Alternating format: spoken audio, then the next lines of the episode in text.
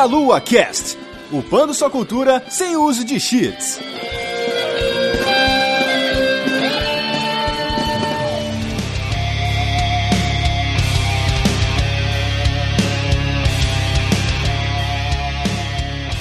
Saudações, queridos ouvintes, está começando mais um Meia Lua Cast. Eu sou Renato Seveniani e estou aqui hoje com o Matheus dos Santos. Stores. tá meio adiantado nessa pauta aí, hein, cara? Né, cara? Não, é caraca, jogo errado, né? Não pode. e com a Monique Alves. Eu sou a maior agricultora de ervas de Resident Evil que vocês já conheceram, porque eu gosto de colocar tudo lá no meu baúzinho, assim, contar quantas ervas eu tenho no final do jogo. Não usa nenhuma mais, né? Bom, pessoal, hoje a gente vai revisitar um pouquinho um tema lá de trás do MeiaLuaCast, no MeiaLuaCast 25, que foi uma passada geral em todos os jogos né, que tinham na época lá, né? 2014, cara, muito tempo. Muito tempo. Hoje a gente vai falar apenas de Resident Evil 1 e Resident Evil Remake, né? Porque é o Resident Evil 1 mais bonito, certo? Mas antes da gente começar a falar desse jogo, a gente vai para os nossos recadinhos.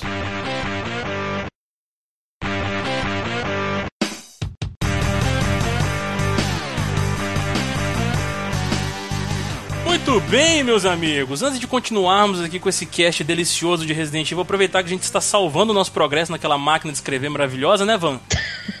né? Quem nunca teve medo do pá, pá, pá, pá, naquela máquina lá? É tiro, porrada e bomba nesse Resident Evil, gente. É, ou talvez até um pouco mais seguro, não sei. não sei qual era a sensação. Toda vez que eu vi uma máquina de escrever, eu queria escrever loucamente, porque, cara, Resident Evil é jogo de cagaço, todo mundo já me conhece nesse aspecto, então. Ah, ai, que medo, cara. Ai, gente, eu sou um cara medroso, gente. Vamos aqui para nossa sessão de recadinhos rapidamente para os nossos queridos ouvintes aí. Lembrando que tem um evento que inclusive já está acontecendo, Vanzinha. Mesmo, a Comic Con Experience está acontecendo lá na São Paulo Expo nesses dias, né? Já começou inclusive. E no sábado nós temos um encontro super especial, que é o Encontro Nacional de Podcasts. Ai. Se você gosta de ouvir essa mídia maravilhosa, você pode dar uma chegada lá no sábado, que você vai poder encontrar com Meia Lua, com o pessoal do Deviante, do Missão Miçanga, vai ter muita gente lá, né, Caio? Exatamente, cara. Várias presenças ilustres lá, cara. Vários convidados especiais. E é claro, o meialua.sexy estará lá presente, marcando presença na delícia. Ai, que delícia, cara! Então é isso, meus amigos. Não se esqueçam de ir lá poder prestigiar esse evento maravilhoso e esse dia que será muito importante para o podcast, meus queridos. Exatamente. Esperamos todos vocês lá. Aproveitando, Manzinha, para poder anunciar para os nossos queridos ouvintes aí também que nós temos o nosso padrinho do Meia Lua. A partir de um real por mês, você pode ajudar a fazer crescer o projeto do Meia Lua, essa delícia toda aqui. Ah. Vocês podem ajudar a partir de um real por mês no cartão de crédito nacional, internacional e no boleto bancário. Então basta você entrar no link que vai ficar aqui embaixo, mas é padrim.com com.br barra meia lua e você pode se inscrever lá, fazer um cadastro super rápido, bem tranquilo e super seguro e você vai fazer parte dessa delícia toda. Exatamente, gente. Um realzinho, cara, é o preço de uma pinguinha que você paga aí, o preço de um pão. É, custa menos que um pão de queijo. Exatamente, muito bem lembrado. Vamos lá pra você ver. Perca alguns quilinhos aí economizando no pão de queijo e dê para a delícia do meia lua. É, e faça, faça engordar a delícia. Você pode fazer Exato. uma caminhadinha aí, emagrecer, tudo, todos precisando. Então você corta o pão de de queijo aí e, e ajuda o Meia Lua aí a fazer crescer essa delícia toda aqui. Exatamente. Você quer um incentivo para emagrecer? Escute o nosso podcast enquanto você tá caminhando. Olha que lindo quando tá na academia. Exatamente. Aí você escuta o podcast, lembra que precisa ajudar a partir de um realzinho lá o Meia Lua no Padrim. E aí, além de você emagrecer, você vai estar ajudando a gente. É, aproveitando, Vanzinha, nós também temos os nossos produtos oficiais aqui do Meia Lua, da delícia, do verde gostoso. Ai, delícia de verde. Vocês podem comprar camisa do Meia Lua, aquela verdinha oficial que você vocês geralmente veem a gente usar, ou até aquela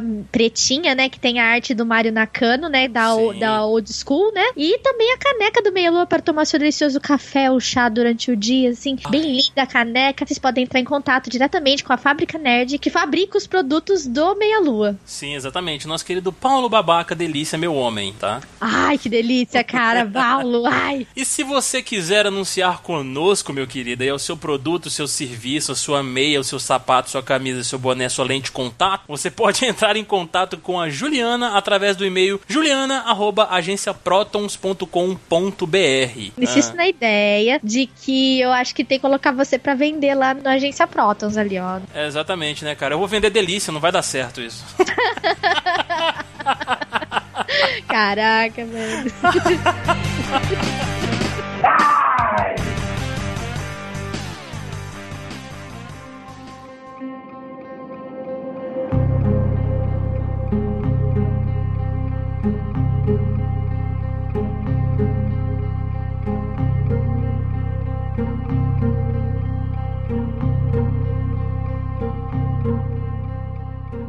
Bom, estamos de volta aqui dos nossos recadinhos marotos. Antes de mais nada, aquele jabazinho básico, Monique, se você puder falar aí do Resident Evil Database, do Horror Database e todos os seus trabalhos nessa internet maravilhosa. Todos os meus databases, né?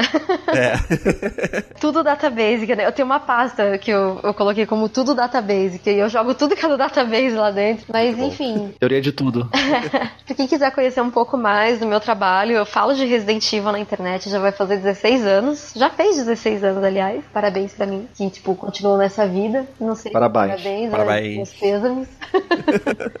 Mas agora, com a proximidade de Resident Evil 7, eu acho que até o tema desse podcast é bem oportuno, porque com esse negócio de voltar às origens, né? Então acho que nada melhor do que falar aí sobre o primeiro jogo. Então, quem quiser conhecer não só sobre o primeiro jogo, mas sobre todos os outros jogos da série Resident Evil, sobre filmes, sobre animações, sobre, enfim, gibis, livros da franquia, pode acessar lá o residentevildatabase.com e a gente tá expandindo também para outros jogos de terror no horrordatabase.com, que é horrordatabase.com e são todos muito bem-vindos lá, porque o database é que nem coração de mãe, sempre cabe mais um. Muito bem, muito bem. E além de tudo, tem as lives, certo? No canal do YouTube. Isso. Muitas lives de Resident Evil. Acho que uma das mais recentes, inclusive, foi do Resident Evil 1. Ah, eu faço sempre do 1. O 1 eu sempre revisito, porque quando eu não tô afim de jogar, tipo, uma coisa muito estressante, eu vou lá e jogo 1. Porque pra mim é muito natural já jogar o Resident Evil 1. Já são 20 anos jogando Resident Evil 1, né? Sim, com certeza. Bom, vamos falar então do Resident Evil 1. Já falou bastante de Resident Evil, né? Quando a gente falou lá, teve um cast lá atrás, mas é, a gente já tinha essa vontade de pegar esses casts antigos que a gente falou de muitos jogos de uma vez, né? E falar com mais calma sobre eles, aprofundar, né? Sim, Ir mais a fundo no jogo, né? Perfeito. Além do Meia Lua Cast 25, a gente tem o Conselhos de Novel número 6, que a Monique também participou e a gente falou dos personagens, das histórias, da mitologia de Resident Evil. Então tem material de Resident Evil pra caramba pra vocês consumirem e vai ter mais agora. Isso aí. Então, escutem lá, galera. Ficou massa também. Ficou muito bom o programa.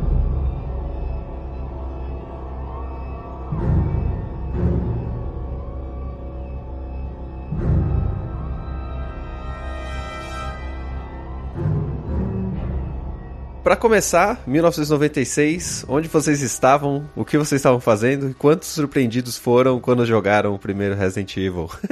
Quantos sustos, né, tomaram na vida, né? pois é. Então, eu lembro que Resident Evil eu joguei o primeirão lá no PS1 na época, e era aquele jogo que era. Até hoje você vê um pouco disso, mas acho que se perdeu muito, né? Que hoje em dia todo mundo joga sozinho, joga muito online. E eu jogava Resident Evil 1 com aquele monte de primo, sabe? Quando tinha final de semana, ou então carnaval, festa de família, juntava aquele monte de primo na casa dos avós, dos tios. Aham. E juntava todo mundo e ficava um corajoso jogando o Resident Evil 1 e todo mundo dando uma ideia, sabe? Pô, pega aquela chave, tenta abrir aquela porta, tenta empurrar aquele negócio. Essas eram as lives da época, né? Sim, era a live, realmente. Era exatamente isso, cara. E tipo, ficava todo mundo a tomar susto junto, e gritava junto, e ficava dando palpite, ficava zoando, né? Nossa, e tomando susto com o cachorro maldito da janela, né, cara? E então eu lembro de jogar assim com essa galera toda, com os primos, só depois eu fui jogar sozinho. E eu tive muito problema, porque quando eu joguei a primeira vez, eu sozinho mesmo, no meu videogame, foi aquele modo Ranger do Director's Cut, Nossa. né, Monique? É, e é tipo o modo hard do jogo. E eu joguei esse modo só porque ela vinha com a roupa diferente, só que, tipo, era muito difícil, era muito mais difícil que o jogo normal, assim. E eu, tipo, cheguei no último mestre, não tinha mais munição e não consegui zerar o jogo, né? Foi triste.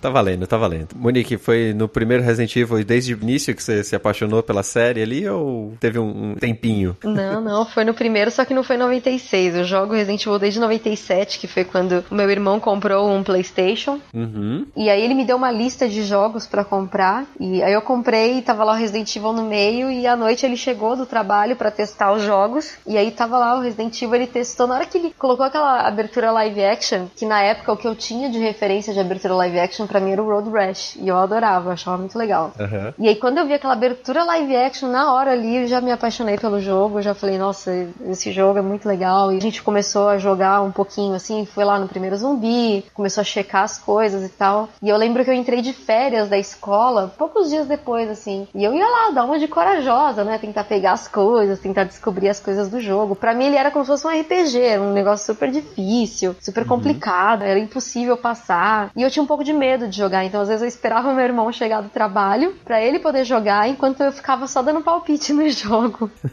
Mas foi muito legal porque eu aprendi inglês através de Resident Evil, né? Eu- Bom, não só eu, mas muita gente aprendeu inglês aí com os videogames, mas comigo foi especificamente com o Resident Evil que eu ficava traduzindo as coisas no jogo com um dicionáriozinho escolar, um Collins ainda, me lembro até hoje. E aí eu fui traduzindo os files por conta própria, assim. E esse negócio de jogar com os primos também foi uma constante na minha vida, porque eu jogava com meus dois primos, né? Os dois, três primos ali que a gente jogava mais assim. E a gente também ficava nessa de, ah, vai ali, faz isso, faz aquilo. Aí eu lembro até de um episódio em que eu tava jogando pra matar o Tyrant e o meu primo se desesperou e ele agarrou no meu braço e eu não conseguia nem matar o Tyrant nem me soltar dele. E aí eu morri no jogo, claro. E aí eu falei, cara, você viu o que você fez? Tipo, ele ficava desesperado, Monique, Monique, mata ele, Monique. E grudou no meu braço, eu, só no meu braço. Olha, eu que eu falo, melhores tempos, assim. Acho que foi uma era de ouro, assim mesmo, viu? Muito bom mesmo. Muito bom, muito bom. Eu não comecei jogando Resident Evil pelo Resident Evil 1, eu comecei jogando pelo Resident Evil 2, porque eu não tinha PlayStation, então eu fui jogar no 64. E depois disso eu joguei o 1, mas eu joguei no esquema que vocês jogaram também, acompanhar de mais gente, né? Marca pra ir no fim de semana na casa de alguém e pega um monte de jogos e começa a girar, né? Os jogos. Ah, cansamos desse, vai pro próximo. Aí a gente jogou Resident Evil 1 e jogamos o Silent Hill 1 também. E aí foi o meu primeiro contato com o Resident Evil 1. E como o Resident Evil 2 é levemente mais fácil do que o Resident Evil 1, né? Eu, eu apanhei bastante enquanto eu jogava alguns trechos dele. Mas eu não acompanhei a história. Eu jogava só alguns minutinhos, passava o controle, jogava mais um pouquinho, passava o controle de novo. Esse tipo de coisa, né? Os sustos acabava não tomando tanto porque tava com a galera ali, né? E já tinha jogado o 2 também. Então a- o medo dessa situação veio mais na hora que eu fui jogar o, o remake lá no GameCube. Porque aí eu tava jogando sozinho, aí o bicho pega. No quarto escuro, de noite. pois é, pois é. Engraçado foi que a, a Monique ela citou ali no caso das aberturas em live action, cara. É uma coisa que foi muito característico do primeiro jogo, né, cara? Era muito maneiro isso também. Sim, sim. E ela é bem canastra, assim, né? Tipo, os atores de altíssima qualidade. Só foi possível aquilo por causa do CD, né, cara? Se não fosse o CD na época, né, que veio o advento do disco compacto aí, no... Com certeza. Se você tivesse um kit multimídia no seu computador, então PlayStation 1, um Sega Saturn, né? Você podia ver o CD e já ter esses vídeos maiores gravados. Bem legal isso aí também. Sim, sim.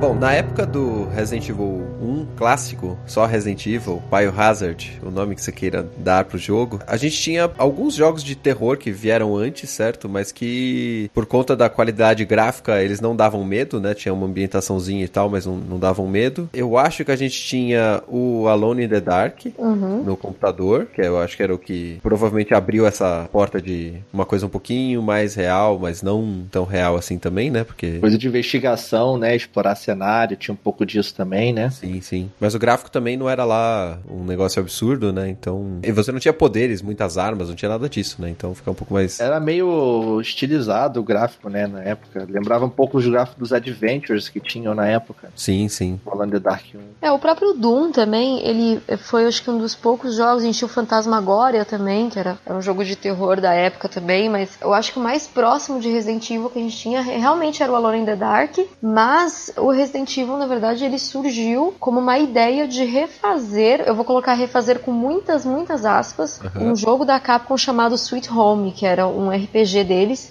que tem algumas semelhanças com Resident Evil, que tudo era numa mansão também, tinha vários personagens, você podia fazer vários finais e tudo, né? Mas surgiu disso, né, o- a ideia de refazer Resident Evil, só que eles queriam, o diretor, o Shinji Mikami, quis fazer uma coisa mais palpável, então ele queria fazer uma coisa mais próxima da realidade, e ele falou: você não pode matar fantasma, então vamos matar zumbi, né? Vamos matar os mortos, né? Muito Então. bom. Esse Sweet Home é um- ainda é da geração 8 bits, não é? Mas acho- que talvez seja de computador. Ele é de Nintendinho, se eu não me engano. Eu nunca cheguei a jogar o Sweet Home, mas ele foi um- uma espécie de é inspiração, né, pra Resident Evil. Então, Isso eu não cheguei a ver também, não. Talvez não tenha nem chego direito pra gente aqui, né? Verdade. O que tinha de terror na época também, a gente tava até conversando, é o próprio House of the Dead, né? Terror, assim, por usar essa temática, né? De certa forma, né? Uhum. É, usava os zumbis, mas é, ele é da mesma época? é, o, o House of the Dead ele teve várias continuações, só que como ele era um shooter, era aquela coisa meio arcade, né? E outra coisa também, eu acho que a questão do zumbi, a forma como o zumbi era vista nessa época, né? O zumbi já não era mais aquela coisa ah, assustadora, nem como crítica social que a gente viu há alguns anos atrás, né? Sim. Então o zumbi já tava meio que por filmes como, por exemplo, A Volta dos Mortos Vivos, já tinha virado uma coisa galhofa, então a gente já não tinha mais medo do zumbi. O zumbi já era uma coisa engraçada e o zumbi já tinha caído pro brega, talvez, digamos assim. Aham. E Resident Evil, ele trouxe não só a popularização do gênero survival horror, mas ele também trouxe o zumbi. Não só a grande ameaça, mas uma ameaça mais concreta, ele trouxe de volta também. Então, é- esse é um grande mérito da série também, que hoje a gente vê aí zumbis na cultura pop pra tudo que é lado, né? Aham. E eu acho que parte desse mérito aí, grande parte pelo menos, é de Resident Evil. certeza. E o primeiro House of the Dead foi em 96, saiu no mesmo ano, na verdade, do, do próprio Resident Evil 1. Então é aquela coisa, né? Foram lançados quase que juntos, né? Uhum. Aham. A ideia estava no ar ali. É, tava no ar. né? Aproveitarem os zumbis nos videogames. E também outra coisa que o zumbi, o que você tinha também na época era muito aquela coisa, o zumbi, né, do Romero, né, que a gente conhece, né, do Jorge Romero. Uhum. E era uma coisa meio mística, né, o zumbi dele, né. É,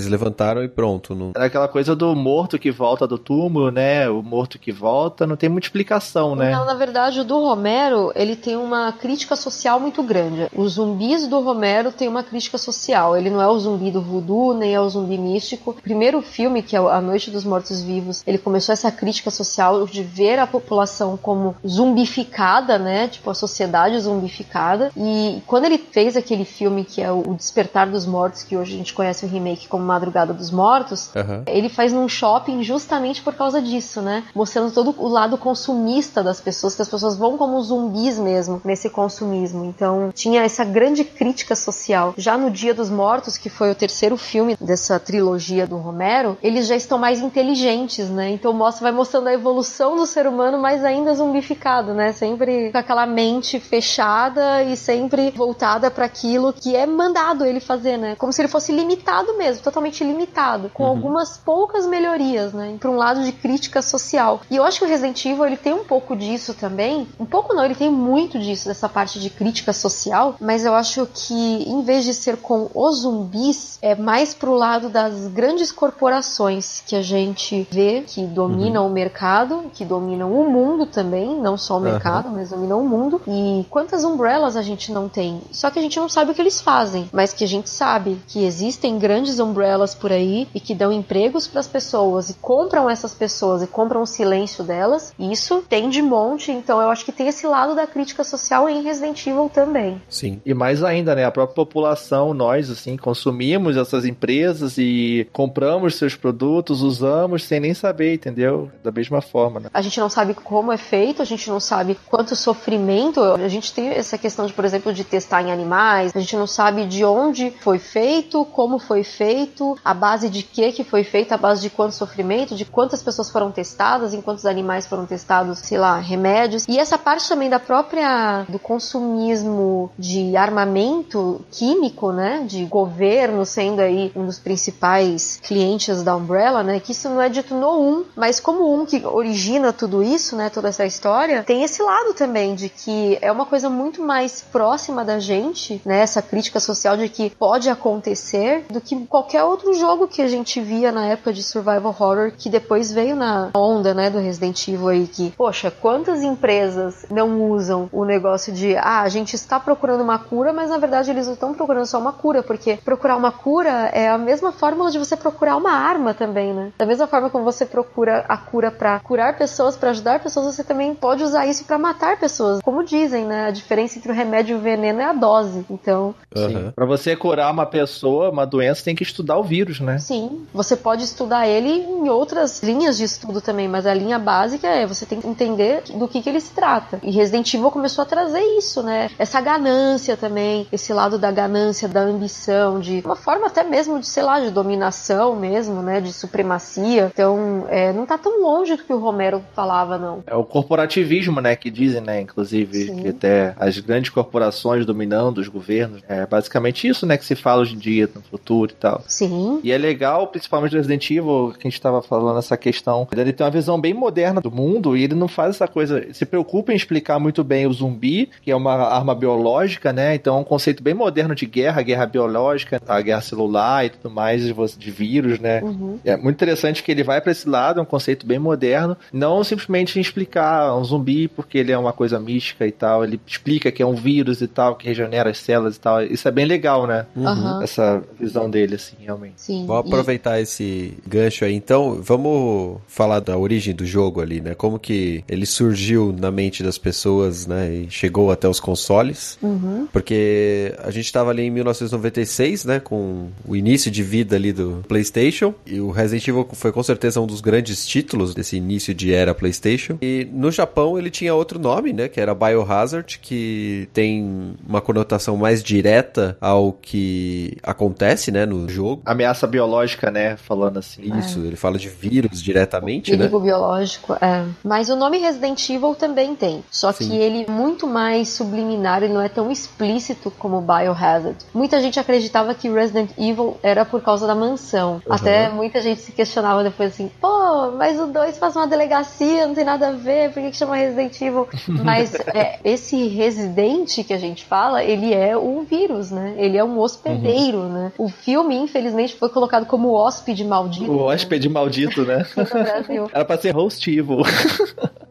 E assim, esse mal, esse mal residente, né, que é, um, digamos assim, uma, uma tradução mais literal, ele não é só um vírus, mas é o próprio mal dentro da pessoa, né? Tipo, essa parte da ganância, desse corporativismo, tudo que a gente falou agora, de querer criar uma arma biológica suprema, né, e não medir consequências, a própria ganância do vilão no final, né, de querer roubar isso pra ele. Enfim, é, é, é o mal dentro das pessoas, não simplesmente o hospedeiro, mas uma coisa muito mais abrangente, né, do que o Biohazard. Ele amplia o, o significado, né, do jogo pelo nome, né? Mas é bonito falar isso, mas só que o Biohazard tem a, toda a treta que deu dele vir pro ocidente, né? Da banda Biohazard, né? Isso, é, tinha uma banda chamada Biohazard e não puderam trazer pro ocidente como Biohazard. Mas o nome Biohazard, ele surgiu porque o- os produtores queriam um nome curto como Psicose, né? Que é Cycle. Então eles queriam um nome curto ali, curto e, e grosso e que falasse exatamente aquilo que era do que o jogo se tratava. E aí saiu o Biohazard. E dessa coisa de que eles não queriam fazer uma coisa com fantasmas, eles queriam fazer com zumbis mesmo.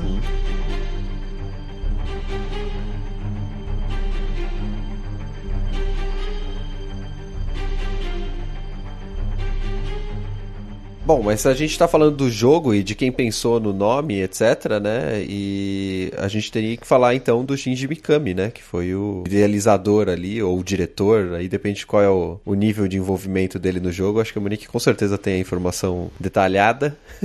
É, o Mikami foi uma das cabeças por trás de, todo o desenvolvimento do projeto, Aham. né? Mas na verdade, é, o Jiwara-san, que ele que fala que foi o tipo mentor dele, que virou pra ele e falou: Eu quero um jogo de terror. Aí ele falou: Tá, tudo bem, foi lá, né? E é é uma entrevista muito legal que ele fez, um livro que saiu numa edição de colecionador pra, da versão de Saturno. Aham. E ele fala que eles esperavam vender coisa assim de: Ah, olha, se vender, sei lá, 300 mil cópias, a gente dá graças a Deus e não, sabe, tá bom já. Eles não esperavam esse sucesso todo. E foi muito tentativa e erro, a própria movimentação tanque mesmo. O Mikami, ele, ele é um, um cara extremamente perfeccionista. Aham. Então, ele tentou de várias formas, né, fazer o, o jogo da melhor forma possível e eles chegaram na movimentação tanque e na câmera fixa, que foi o que marcou tanto o jogo, né, o início da franquia. Mas ainda assim ele reclamou de muita coisa que não saiu do jeito que ele queria, né? E ele fala que inclusive essa movimentação tanque foi uma coisa que ele continuou pedindo desculpas por muito tempo, porque não era o que ele queria fazer, mas que foi o que dava pra fazer com as limitações da Aham. época. E quando o, o Fujiwara foi testar o jogo pela primeira vez, que ele viu, ele começou a falar: Não, mas que porcaria é essa? Vai ter que refazer.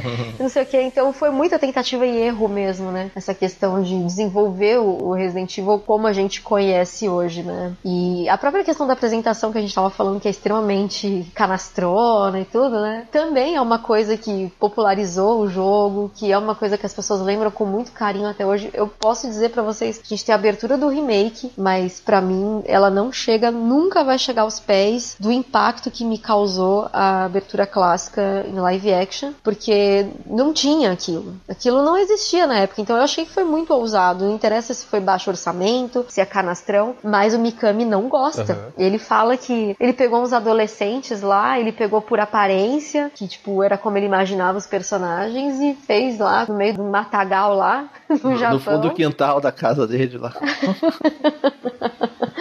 e que foi o que deu para fazer. E para mim, sei lá, para mim aquilo é, é maravilhoso, porque não tem aquilo, não tinha aquilo na época. Eu acho que essa apresentação também ajudou muito a popularizar Resident Evil e, fazer aí dele, por exemplo, uma franquia de filmes de sucesso. Então, uhum. eu acho bem interessante. O Mikami, agora, a gente, já que a gente tá falando sobre ele, ele saiu, né, da Capcom depois do desenvolvimento do Resident Evil 4. Eles tinham lá um, um estúdio deles, né, que eles fizeram não só Resident Evil 4, mas outros jogos também. Houve um desentendimento e por conta do Resident Evil 4 foi desmentido pela Capcom, porque a Capcom, ele disse, ele afirmou várias vezes categoricamente que Resident Evil 4 seria exclusivo do GameCube, que não ia sair para outras plataformas. Não, mas não vai sair. Não, não vai sair. Não, mas não vai sair. Não, não vai sair. E se sair, eu corto a minha cabeça. Isso aí foi na época todo mundo falava, todas as revistas sobre isso. E aí saiu pro Play 2, né? Sim. É, e eu acho que foi bem chato porque ele tinha virado meio que a, a imagem diante da franquia Resident Evil. Quando teve a, a exclusividade com a Nintendo, saiu a foto dele apertando a mão, sabe? Não era tipo, sei lá, o presidente da Capcom apertando a mão do presidente da Nintendo. Não, era Shinji Mikami apertando a mão do, do presidente da Nintendo, Ele que sabe? virou mentiroso da parada, né? Sim, então ele saiu, entrou pra Platinum Games, né? Eles fundaram a Platinum e tudo mais, fizeram outros jogos e tudo mais. E o último que ele fez, que foi uma tentativa de retornar para essa atmosfera, né, de Resident Evil, foi o Devil Within, que eu gosto muito, eu, claro, o jogo tem seus problemas, né? Como muitos jogos modernos que tentam fazer coisas para chamar atenção para esse lado da ação, uhum. né? E eu acho que o Devil Within não precisava ter ido para esse lado de ação. Mas enfim, não vou ficar falando de Devil Within aqui, que não é o, o, assunto. Mas foi uma tentativa dele criar uma nova franquia de terror de sucesso. E eu gostaria muito de ver um Devil Within 2 aí, porque ele vendeu satisfatoriamente é. para isso. E o Mikami manja dos Paranauê de terror, então manda mais que tá E pouco. o mais legal é que o próprio Evil Within, né, ele referencia muito o próprio Resident Evil 1, o antigão lá, Nossa. e o Resident Evil 4. Tipo, cenas assim, takes de câmera, ambientação, é bem legal. Absurdamente. O que tem de referências de Resident Evil e Devil Within é um negócio absurdo. A própria música clássica. É, uma das coisas que a gente vê aí, que é uma grande uma referência, é que a gente tem sala de save. Uhum. Jogo moderno não tem sala de save. Devil Within tem um, um local que você entra para poder salvar o seu jogo, e isso para mim é maravilhoso. E toca uma música chamada, é, que é a música Claire de Lune, né, Debussy. E Resident Evil é, tem Moonlight Sonata, né, do, do, Beethoven. Então eu acho que o Mikami é um cara que gosta muito da lua. eu acho. É interessante que ele tentou manter essa característica, né, mais antiga em um jogo que autosave, é, numa época, né, que autosave é, é regra, né? Sim, e ele tem autosave, né? O, o Devil Within, ele tem vários momentos de autosave, mas mesmo assim ele não dispensou as salas de save e eu achei isso maravilhoso, ainda mais tocando Claire Delune, ficou bem bacana, assim. Muito bom. Bem bacana mesmo. Para se inspirar para fazer o jogo, eles utilizaram que inspirações da época, porque a gente tava falando de, de Romero, né, agora há pouco, mas não necessariamente foi uhum. essa a inspiração, né, que eles utilizaram. Foi o Romero foi uma das principais inspirações A Noite dos Mortos Vivos. Como eu disse, o próprio Psicose, que é essa parte de, oh, gente, eu, eu tenho que dar spoiler de um filme de 1960, ah, pelo amor de Deus. A gente vai dar spoiler do jogo de 96, acho que tá tranquilo. Ih. Que, é, então. É recente essa aí, hein? É, é só lembrar do ambiente em que se passa o Psicose. É só lembrar daquela casa no alto de uma, uma escadaria e? Aquela casa extremamente Casa assustadora. da colina, tipo Resident Evil 7. É, então, né? é só lembrar de tudo isso, é só lembrar dos corredores, do iluminado, né? Outra inspiração pra Resident Evil. O Hitchcock em geral, né? Ele tinha muita inspiração do próprio Hitchcock em geral. Sim, sim. O outro filme do Hitchcock também, que inspirou muito, foi o Janela Indiscreta também. Os Pássaros. Pássaros também, é bem Hitchcock forte, também. né? O do, dos corvos lá, no caso, né? Com certeza. Não, tem uma cena do- dos pássaros que é igual. Você encontra o cara morto, assim, pelos pássaros no filme do Hitchcock, que é igual você vê a cena do Forrest morto na sacada pelos corvos do jogo. Ali tá escancarado. Então, Hitchcock, é, Stephen King foram inspirações. O Romero, obviamente, também foi uma grande inspiração, né? Basicamente os mestres, né? Do suspense e horror aí, né? Com certeza. Muito bom. A gente tá falando de terror, né? E aí eu tenho uma questão de ambientação ali. Eles colocaram o pessoal isolado numa mansão por algum motivo específico, além dessas inspirações de coisa? Ou é simplesmente por conta da história do jogo que eles foram criando no meio do caminho? Já começou sempre na mansão? Ou em algum momento era pra começar, por exemplo, no laboratório direto? Não, não, eu acho que sempre foi pra começar na mansão por conta do Sweet Home também, sim. né? Da inspiração do Sweet Home, que foi uma forma de tentar trazer a fórmula do Sweet Home pro PlayStation, né? Pra plataforma atual, né? Que da época. Então eles quiseram fazer mesmo focado nessa mansão, começando com essa mansão, com corredores, ambientes claustrofóbicos, corredores apertados, um lugar onde você não tem como escapar, porque se você tentar abrir a porta da entrada da mansão, vem um cachorro pra cima de você, então você não pode sair, então você tem que encontrar uma outra forma de sair, e a partir disso, eles vão desenvolvendo mesmo pro lado do terror biológico, né? Então, Sim, mais pro fim do jogo mesmo, que a gente começa a ver essa parte do terror biológico, e uma coisa que eu acho que, gente, eu preciso citar, porque assim, pra mim é muito apaixonante a forma como eles não simplesmente tacam os zumbis ali e falam, ah, então, porque assim, o Romero, quando ele fez A Noite dos Mortos Vivos, não há uma explicação do porquê que aqueles zumbis estão.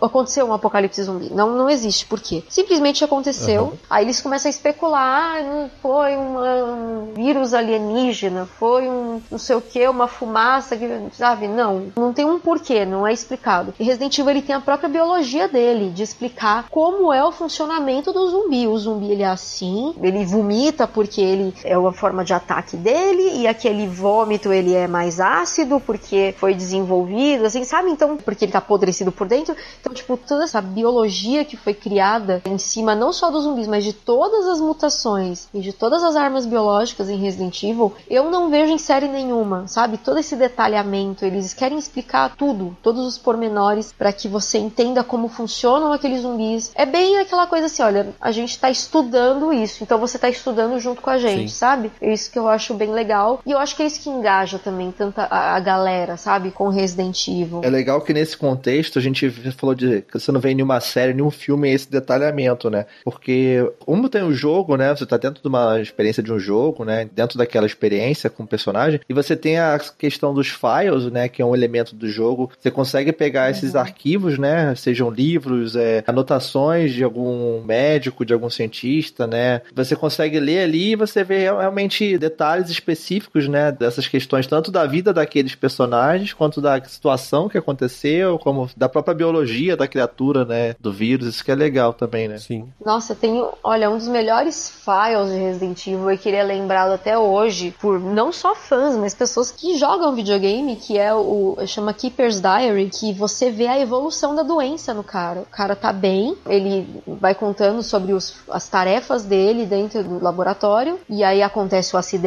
e aí a gente vê todo o processo dele se transformando e ele vai colocando tudo num diário. Hoje eu não acordei bem, hoje eu tô com febre, não sei o que, e ele vai perdendo cada vez mais a consciência, ele vai rabiscando coisas, sabe? Enquanto ele ainda tem consciência, até a hora que ele perde totalmente a consciência e ele se torna um zumbi. É uma coisa impressionante. A gente vai vendo que vai ficando essa coisa bem do Romero mesmo, né? Você vai perdendo cada vez mais a sua humanidade, você vai virando meio que um animal, né? Ele, que ele vira um animal, ele fala, tem uma hora que ele fala, "Co- hoje eu comi comida de cachorro.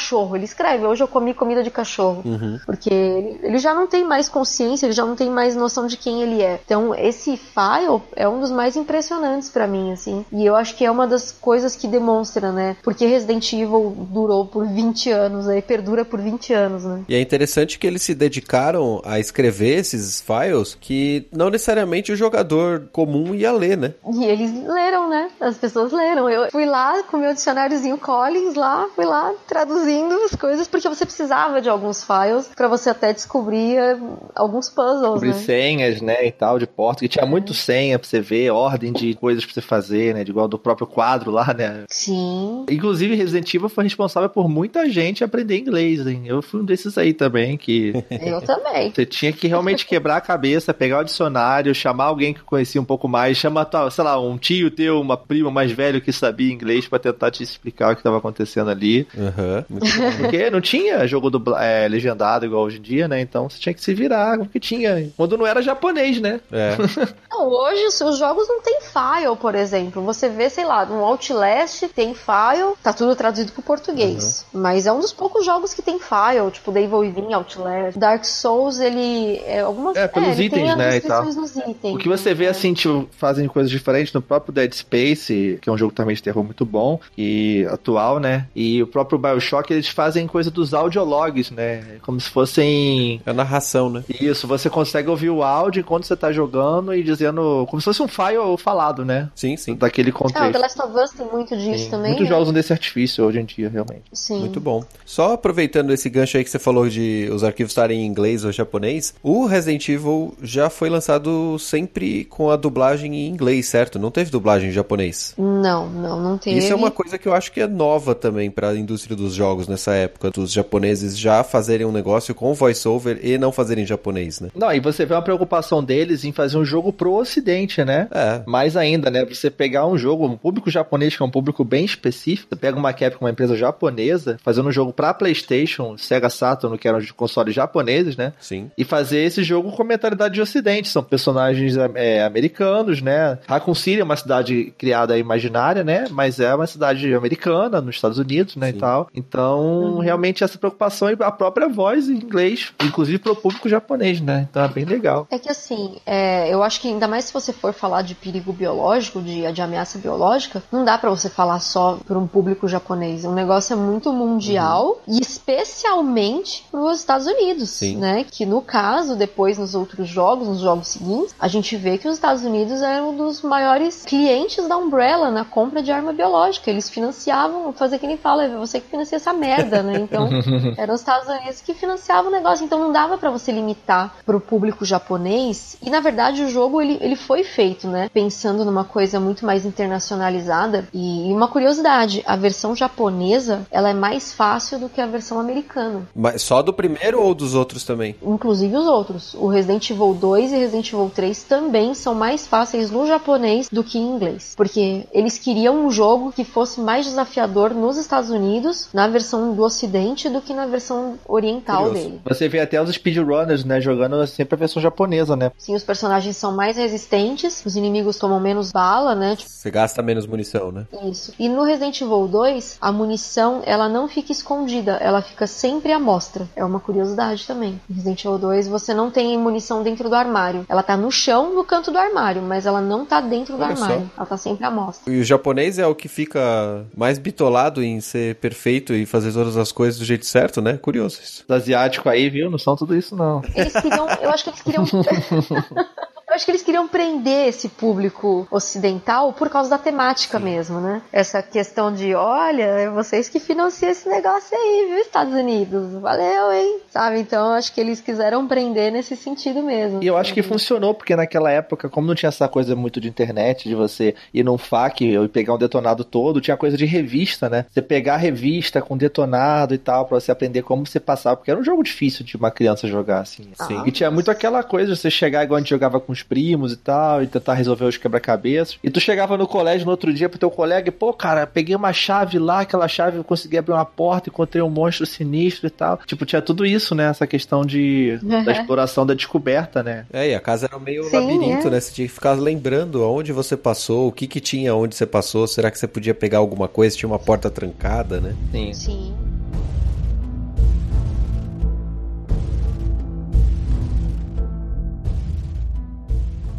Bom, vamos falar do jogo mais propriamente dito aqui, já que a gente já falou bastante do contexto em que ele se encaixa, né? A gente mencionou a jogabilidade tanque, Mas o que exatamente é a jogabilidade tanque, né? A gente tá falando de um jogo com gráfico pré-renderizado, né? Os mapas e ambientes são todos pré-renderizados e fixos. Não tem nada sendo gerado pelo jogo, né? Ele simplesmente lê a skin e projeta na tela. E a única coisa que se move para valer é o personagem, certo? É, então. O que a gente falou um pouco sobre isso, essa coisa da jogabilidade tanque, lá no podcast recente sobre jogos antigos, né? Sobre se eles ainda sobrevivem hoje, se eles ainda são bons, essa questão de jogabilidade também. Uhum. É porque nessa época os jogos estavam encontrando uma dificuldade, porque foi a geração que começou os gráficos poligonais em 3D, né? Como a gente conhece, né? Hoje em dia. Então era muito experimentação, né? Você não tinha muito uma base para você se basear. Os jogos saíram de uma coisa 2D, de andar e pular ali, pra uma coisa pro cenário 3D, né? E o Resident Evil, como ele usou essa questão dos cenários pré-renderizados, né? Você tinha uma, como fosse uma foto, né? No fundo, um, uma GIF animada, porque ela às vezes mexia alguma coisinha, uma luz, e os personagens andavam em cima daquela foto, né? Basicamente era isso. Basicamente, é. Uhum. E dentro de uma sala você tinha vários tipos de takes de câmera, né? Você tinha uma parte que você via a porta, outra parte que você via o fundo da sala. E quando você se movia dentro daquele ambiente, a câmera trocava de lado. Inclusive era uma, um recurso pro terror, né? Que você não conseguia ver o zumbi que tava do outro lado da câmera, porque a, a câmera tava mostrando a,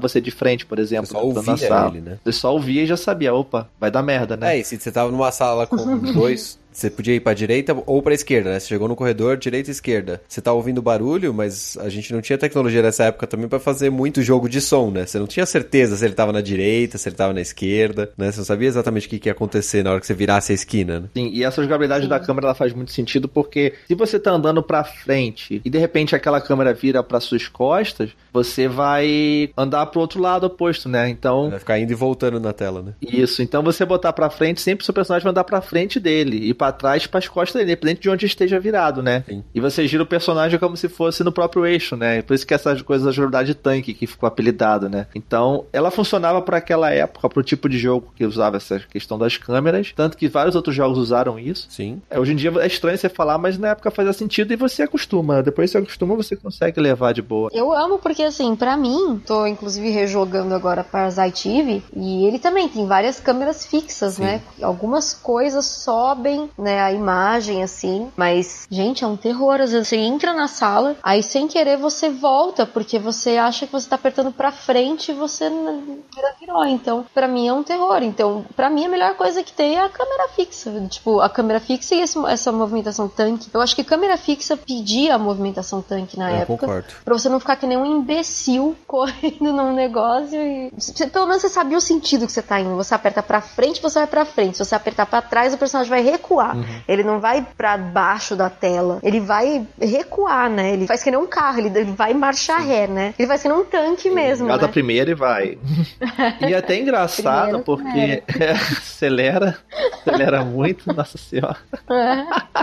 Daria pra colocar o jogo com comandos de carro, né? O trigger da direita acelera, o trigger da esquerda ré. Daria, É, e você podia andar e podia correr, né? Tem isso ainda. E é engraçado porque quando o zumbi tá vivo dentro da sala, acho que no, no Resident Evil 2, acho que no, no, no 1 ainda não Aham. tinha isso. Se o zumbi tá dentro da sala, por exemplo, você atira nele e aí ele cai, só que ele continua vivo. Se você recuar, ele vai recuar com medo. Ele não vai recuar normal como se estivesse fazendo um moonwalk. Ele vai recuar com medo. Por quê? Porque indica que aquele zumbi ainda tá vivo. Então, isso também foi usado de uma forma na movimentação tanque muito legal, como uma forma até de você ter medo, né? De você demonstrar medo. Então, tinha aquela quem nunca foi de, de marcha ré numa, nesses corredores que você falou, falou assim: "Bom, eu não sei se eu vou pra esquerda ou pra direita, então em todo caso eu vou de costas, porque se o zumbi vier eu corro pro outro lado". entendeu? É, uma boa tática. Justo, justo. Inclusive, nas versões mais novas no- que teve agora, a gente vai falar melhor na frente, dos remakes, né, que tiveram lá do... O próprio Resident Evil Zero, agora quando foi relançado a versão HD, eles botaram a opção de você ter o comando de não ser tanque, você botar o analógico pra um lado e o boneco andar pro lado exatamente que você botou o analógico. E é muito esquisito você jogar com esse tipo de jogabilidade, eu não me adaptei pelo menos, Eu também não. Nem eu. porque você tem a questão justamente do, do cenário ser a câmera mudando toda hora, né? A câmera fixa. Então você tá andando pro lado, vira pro outro. Então fazia sentido aquilo, entendeu? Na época. Sim, funciona. Funciona bem. Pra mim faz sentido até hoje. Pra- Veja o remake aí, versão remasterizada dele. Pra mim ainda faz sentido. Então, se um jogo, sei lá, for lançar com câmera fixa, pra mim acho que a melhor escolha vai ser a movimentação tanque ainda. É. é que agora também os jogos que utilizam câmera fixa, né? A câmera acaba sendo tão um pouco mais distante, né? Não é tão fechada igual é a câmera do Resident Evil. Você consegue se movimentar livremente naquele espaço e quando você passa pra uma outra divisão, ele tem um, um delay ali, né? Que você meio que solta o controle e volta a jogar, né? Você não tá Aham. desesperado fugindo de alguma coisa normalmente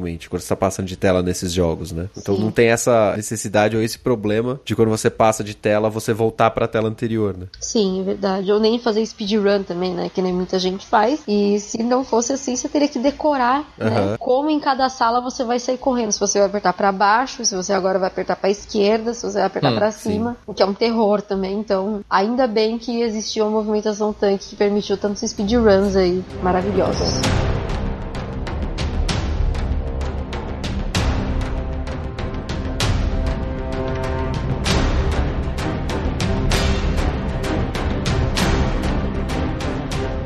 Vamos falar da história do jogo então? Vamos. Bom, o jogo começa com a animação bacana em live action, no qual você tem uma equipe de elite, digamos assim, chegando de helicóptero porque alguma coisa aconteceu. Isso. E é interessante porque você não sabe nada, você tá aprendendo junto com essa equipe, né? Sim, sim. Será que vai dar merda? É, será que vai dar merda? E o problema é que você tá acompanhando a segunda equipe, né? A equipe Bravo, é isso, né? Então, na verdade, você vai em busca da equipe Bravo. Aí, que você é em busca da equipe Bravo. A equipe Bravo foi mandada para investigar alguns casos muito bizarros de assassinatos misteriosos que estavam acontecendo em torno da cidade, porque assim, Raccoon fica rodeada por montanhas. Então a gente tem as montanhas Arkley. Arca? Não.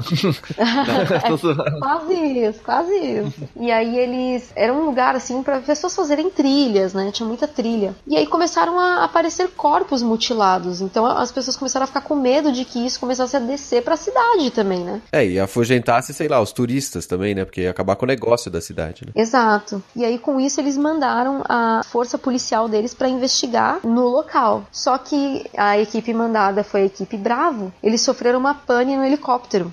E esse helicóptero teve que pousar na floresta. E aí a gente vê a história do Zero, né? Que depois eles fizeram Resident Evil Zero. Certo. Mas basicamente o Resident Evil 1 a gente vê a equipe Alpha em busca dessas pessoas do Bravo, da equipe Bravo. Foram mandar a equipe B primeiro, se mandasse logo a equipe, a primeira equipe, a equipe A primeiro, né? Foram mandar os estagiários primeiro, isso que dá, né, cara?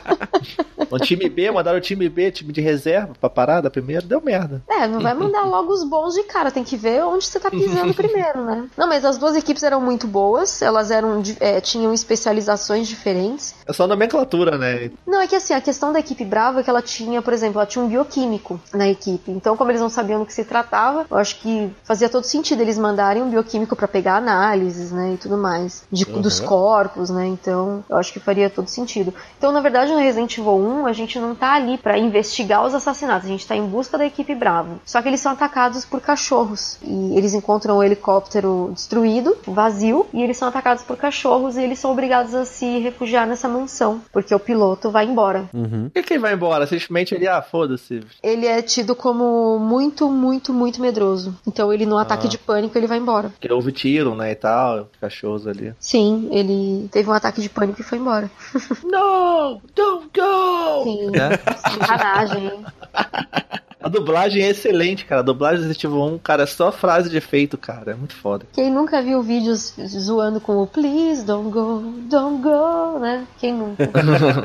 Justo. Muito bom.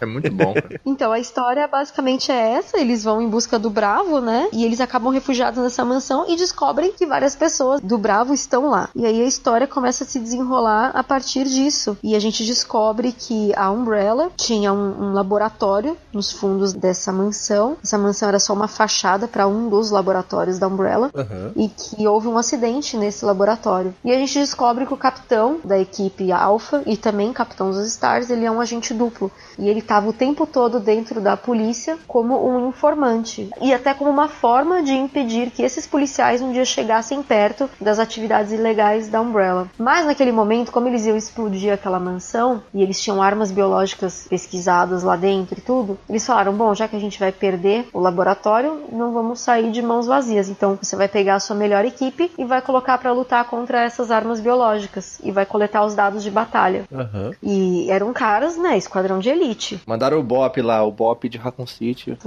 É, bem isso mesmo, mandaram o Bop. A gente tem per- personagens que eram o seguinte: o Chris, ele era um pointman da equipe, ele tinha sido da Força Aérea Americana e ele era um excelente atirador. A gente tem a Jill, que ela era uma especialista em desarmar bombas. O Barry já foi da SWAT e era especialista em armas. Uhum. E, poxa, o Joseph, ele era excelente para fazer reconhecimento de terreno. E o, o Wesker, que era o capitão, que era o líder da coisa toda. Então, sim, eles tinham uma equipe excelente, eles eram os melhores ali, e nada melhor do que você colocar as suas armas biológicas, os seus bichinhos de estimação, né, Pra testar aí contra os melhores que você tinha. Só que o Wesker, né, que era esse agente duplo, ele tinha na verdade outros planos, porque ele já tinha meio que planos de roubar o Tyrant, né, que era uma arma biológica humanoide que eles estavam criando lá pra ser como se fosse um soldado perfeito, né? Um soldado em campo de batalha que obedecesse ordens e tal e tivesse essa base viral, né? Sim. A partir do, do T-Virus, né? Que, que aguentasse o tranco, né? Que um humano não vai aguentar Certo, certo. e tivesse a força, né, uma força sobre-humana e tudo. E a Umbrella queria se desfazer dele, então ele aproveitou, já que ele estava encarregado de fazer tudo isso, ele ainda ia roubar essa arma biológica, o Tyrant, só que aí a- os Stars acabaram com a graça dele. Só uma coisa que eu nunca entendi, o Tyrant,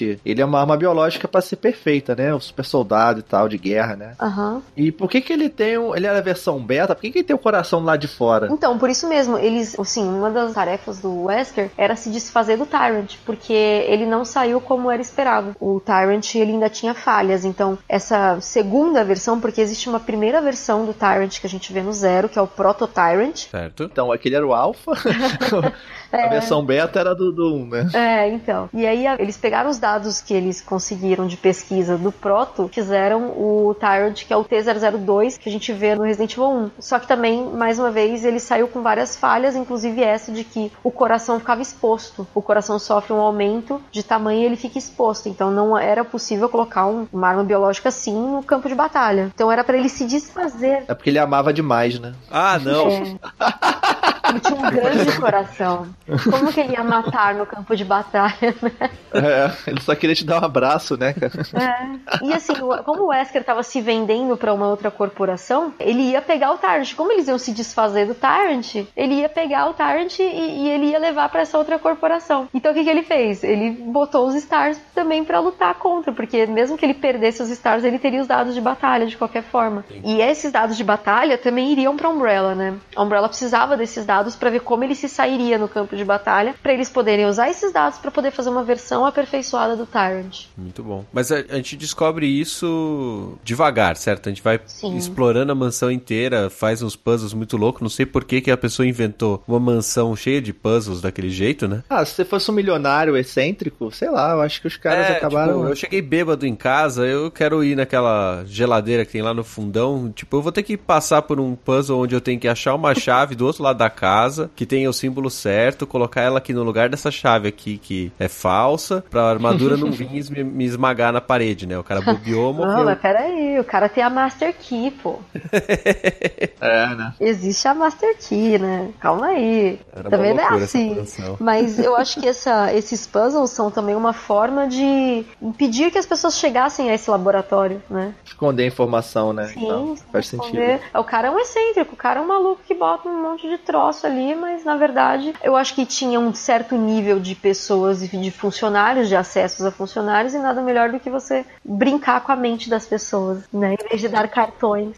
Já que a gente tocou nesse ponto do, do milionário e tal, do excêntrico, como a gente já tá falando sobre Resident Evil 1, num contexto onde a gente já jogou Resident Evil 2, já jogou Resident Evil Code Verônica e tal, zero, então a gente pode pegar essa parte assim da questão da Umbrella, né? A Umbrella ela foi formada pelas famílias lá famosas, né? As famílias poderosas, né? Uhum, isso, é. A família Ashford, o Spencer, né, Oswald E. Spencer, que também era um aristocrata europeu, e ele, foram eles dois, né, o Edward Ashford, que também era um aristocrata, de uma família extremamente popular, né, e super nobre e tudo. Você vê no Code Verônica, né, sobre o Ashford mais direitinho, sobre a história deles e tal. Isso. E aí eles juntam com o conhecimento de um virologista que estudou com o Spencer na época da faculdade, que é o James Marcos que a gente vê no Zero. Então os três fundaram a Umbrella e realmente o objetivo era o desenvolvimento, né, a evolução, né? Mas a ganância falou muito mais alto. E no caso do Spencer, então, que a gente vê ao longo da série, do desenvolver da franquia mesmo, a gente vê que o cara tinha planos completamente surreais de ser um deus e criar uma nova raça de seres humanos. Né? Ele queria realmente forçar o lado da evolução, mas por um lado extremamente surreal, né? Criar uma nova raça de seres humanos ali. A coisa extrapolou por um lado muito maior. Não era só mais a parte de ver aonde ia um vírus, né? E tentar trabalhar nessa parte de armas biológicas. Ali ele já queria ir mesmo para um lado surreal. Só que essa história toda da mansão, desde como ela foi criada, a história do arquiteto, a filha dele, que é a Lisa, enfim, tudo isso foi ocultado da versão original de 96. Porque eles não queriam criar uma história extremamente complexa, porque ela já é complexa. Uhum. Eles não queriam dificultar mais, então eles colocaram tudo isso no remake, que veio depois. Isso não tem na Director's Cut. Não, a Director's Cut é um modo avançado, um hard, onde os itens estão trocados de lugar, foi lançado um ano depois. Onde eu joguei e me ferrei, só porque tinha roupa diferente da Jill.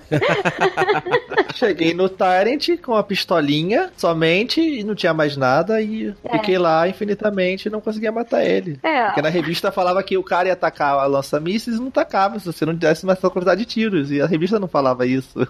a revista só manda você esquivar, né? Pois é. É, e toda vez a mansão explodia e eu morria, entendeu? Foi meu final, essa é a minha história Resident Evil. Mas essa versão Director's Cut, ela saiu como. O pessoal tava muito desesperado, porque quando saiu o Resident Evil e fez esse sucesso todo, começaram a cobrar o 2, né? Óbvio. Sim. Pediu sequência, né? E aí a galera ficava, ah, eu quero, manda o 2, manda o 2, manda o 2. E aí a gente sabe que o 2 passou por vários problemas aí, né, durante seu processo de desenvolvimento. E aí eles fizeram essa versão Director's Cut como uma forma de acalmar a galera aí e dar um fator replay pro jogo. E realmente dá um, um fator replay, tem várias coisas diferentes. Os itens mudam de lugar, existem muito mais inimigos. Inclusive o Forest, que é aquele que a gente vê morto pelos corvos, ele levanta como zumbi. Sim, sim. Isso foi Legal. o maior susto que eu levei depois dos cachorros pulando a janela. Porque eu não fazia ideia que ele levantava. Então o Director's Cut é o Super Resident Evil 2 Turbo, é isso? Isso. Isso. Bem capa. E depois saiu o HD Remix também, daí foi saindo. Capcom, né, cara? Capcom sendo Capcom. Muito bom. Mas é, e no- também tinha algumas cenas cortadas, né? Que eram muito agressivas, pesadas, não sei. Mas tinha na cutscene, por exemplo, aparecia os cachorros tudo deformado quando tomava tiro. Eles fizeram o código da Acclaim lá e liberaram o sangue, é isso? Igual no Super NES? Isso, basicamente. Não, é que assim, existe, é, apesar da versão americana ser mais difícil do que a versão japonesa, a abertura e um dos finais, que é o final do Chris, sozinho, ela foi censurada na Ah. versão japonesa. A versão japonesa do jogo, ela mostra um dos personagens sendo dilacerado por um cachorro na abertura, Sim. E mostra também o, o Chris como um fumante, né? Isso foi censurado na versão ocidental, então não podia mostrar nem o personagem fumando e nem essa violência na abertura, né? De mostrar o cara todo ensanguentado depois de ter sido atacado pelos cachorros. E no Director's Cut isso tem tudo. Tem. No Director's Cut americano ainda não tem. Ah, tá bom. Eu acho que eu joguei o japonês. Tinha aquela parte que caía a cabeça do zumbi, o primeiro zumbi que Isso. aparecia comendo o outro, a cabeça virava toda virada. Isso, é, eles censuram a mão também. Tem uma hora que você encontra uma mão e aí você vê que pode ser um corpo, porque é deixado meio que implícito se a mão que você encontrou é uma- só a mão ou se é a mão de um cadáver, né? Se você encontrou o cadáver e levantou só a mão dele. E na versão japonesa você vê que é a mão decepada mesmo. Uhum. E no Director's Cut também tinha diferença de dificuldade pro japonês. Sim, mas a versão isso. Director's Cut ela é difícil de qualquer jeito, então. Ah, tá. Eu sei, eu sei. É, e não- isso porque você jogou com a Jill, tá? Se você jogasse com o Chris, eu só terminei uma vez o Director's Cut com o Chris no- nesse modo arrange, porque eu achei insuportável jogar com o Chris. Porque o Chris é o modo hard, né? Inclusive, tinha esse negócio, né, de você jogar com o Jill ou com a Cris. Com o Jill ou com a Cris. Com o Jill ou com o Chris. Jill ou com a Cris, a Mas- Cristiane. Não tem assim. Aí você tinha que escolher e, o- e ficava lá. Tipo, a Jill era o modo easy, né? Isso. E o o Chris era o hard, não tinha normal. Era o easy ou hard. É. Ela começava com a pistola já, o Chris começava na faca, né? É, isso. E ela tem mais slots no inventário, o Chris tem menos espaço. Só que o Chris ele é mais forte, a Jill ela é mais fraca. Em compensação, a Jill tem a bazuca e tem o Barry pra ajudar. O Chris tem a Rebecca e ele não tem bazuca e o Chris não sabe tocar piano, ele não sabe fazer a Vejolt, que é aquela fórmula química, e a Jill sabe fazer tudo isso. Ou seja, a Jill é muito mais inteligente, né? Aham. Chris é o Brutamontes e a Jill é o cérebro. Isso. É, porque até faz sentido, ela era uma pessoa que sabia desarmar bomba, Sim, explosivos. Ela era mais tática, né? É, e ele era um cara que é o pointman, né? Ele vai na frente, ele é o tanque do negócio, então Sim, sim. faz E sentido. o Chris ainda tem que cuidar da Rebeca, né? Que ele encontra a Rebeca, né? E tal, que tava da primeira, do Bravo time, né? Isso. Chegou antes. O Resident Evil leva paramédica. isso bastante, né, pra frente, de colocar o personagem masculino com uma âncora. Olha, o Resident Evil 2, a gente vê que a criança vai com a Claire. Ah, é verdade. É, a versão. na- no Resident Evil 2, a Claire é o hard. A versão da Claire, que é o CD2, né? Que é o, seu- o segundo CD. E o Leon, ele é o, o Easy. É, porque a Claire é a não especialista ali, né? Ela é uma humana normal, né? Ela é uma civil, exato. O Leon é o policial que tá começando ali e tal, mas ele tem treinamento, né? Sim, com É. certeza. O final dele canônico, né? Porque acontecem altas confusões, né? Nessa aventura na casa.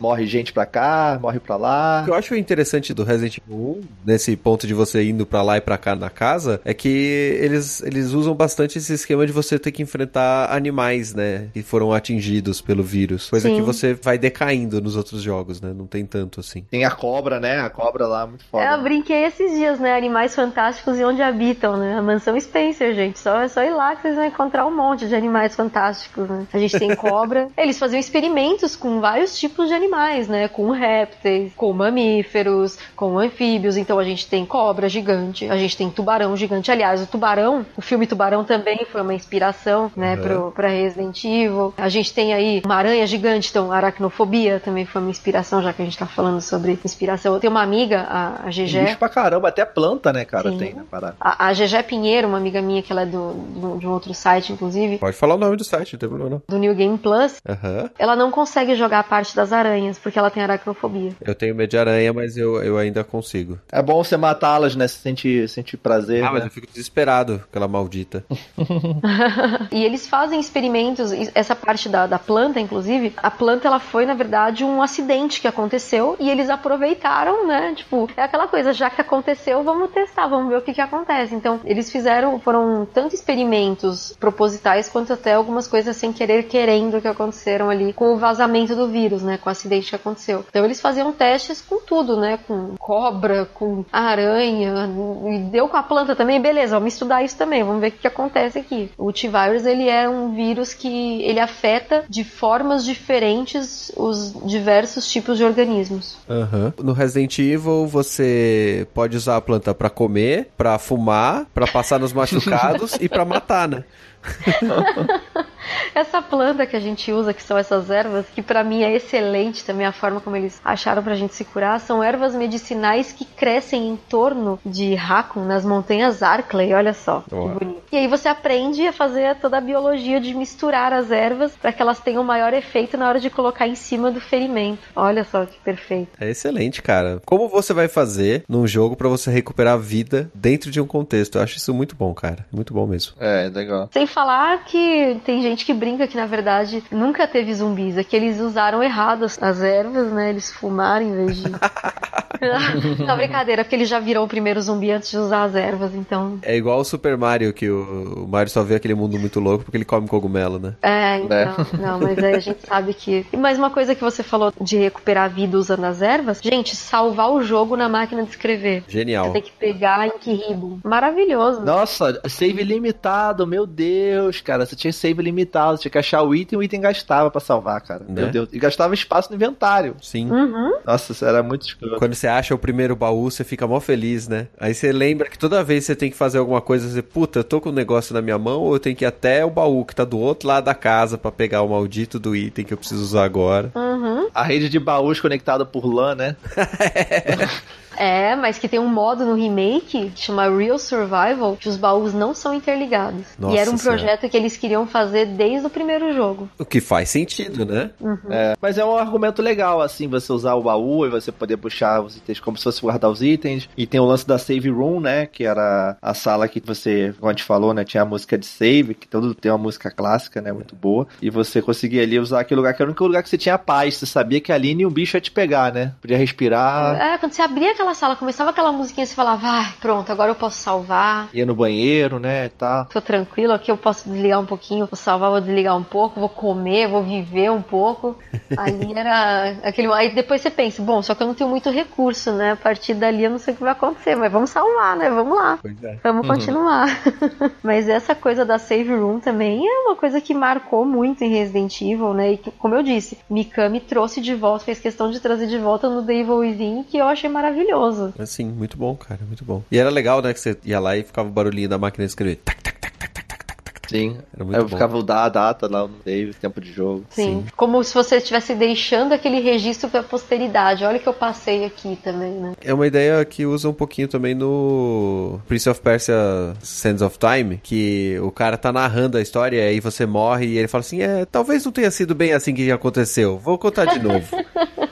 É basicamente isso que acontece no Resident Evil, né? Porque na verdade você tá vivendo aquela história toda, mas ele é como se você estivesse lendo o diário da pessoa que tava lá na mansão, né? Uhum. é verdade. Inclusive, quando você ia começar o jogo, aparecia um texto embaixo, lembra numa tela preta? Aham. Entendeu? Também aparecia um texto assim no início. Ah, eu estava lá no meio dos monstros, não sei o que, aquela noite e tal. O relatório militar, né? Ó, É. aconteceu isso, isso, isso e tal, tal, não sei o que lá. Bem legal. E é uma coisa que vocês, isso que vocês falaram agora da coisa ser militar, uma coisa que o pessoal reclama muito, mas que o primeiro jogo tinha extremamente, que era esse lado militar. Claro que você não era uma pessoa treinada para matar zumbis, porque ninguém recebe esse tipo de treinamento, né, no exército. Aham. Mas era militarizado, ele era extremamente militarizado aquele jogo, Sim. né? Você tinha o inventário, tinha o seu eletrocardiograma mostrando os seus batimentos cardíacos, você tinha a arma e a quantidade de balas, então era uma coisa extremamente militarizada, mas que ninguém Podia ver sua identidade, né? Sua, sua identidade militar, é muito maneiro, carteirinha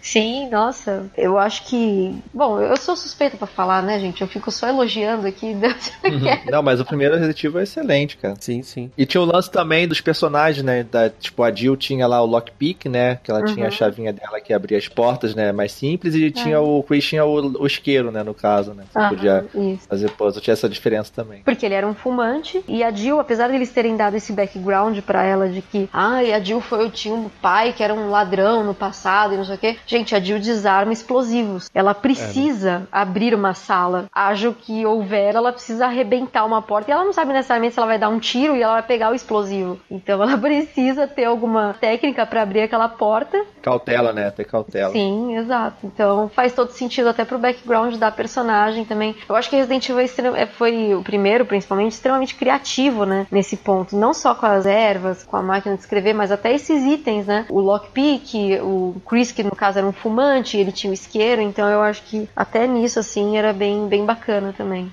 As duas campanhas, né? E a própria, igual a gente falou, né? Você, durante a história, você tinha vários caminhos, se você fizesse tais eventos em tal ordem, você mudava os acontecimentos, né? Até influenciar no final. Inclusive, falando do final do jogo, né? Qual é o final canônico do jogo? É uma mistura dos dois finais. Você tem que salvar os, os dois personagens, tanto com a Jill, no caso é o Chris e o Barry, quanto com o Chris, que no caso é a Jill e a Rebecca. Você nunca vai ter todos os personagens num mesmo final, mas ele é uma mistura desses dois finais, que são os finais completos de cada personagem. Todo mundo viveu, todo mundo foi embora. Sim, todos eles sobrevivem e o piloto também, né? Do helicóptero. Que merecia levar um soco quando todo mundo chegasse dentro do helicóptero, né? É, foi exonerado, certeza.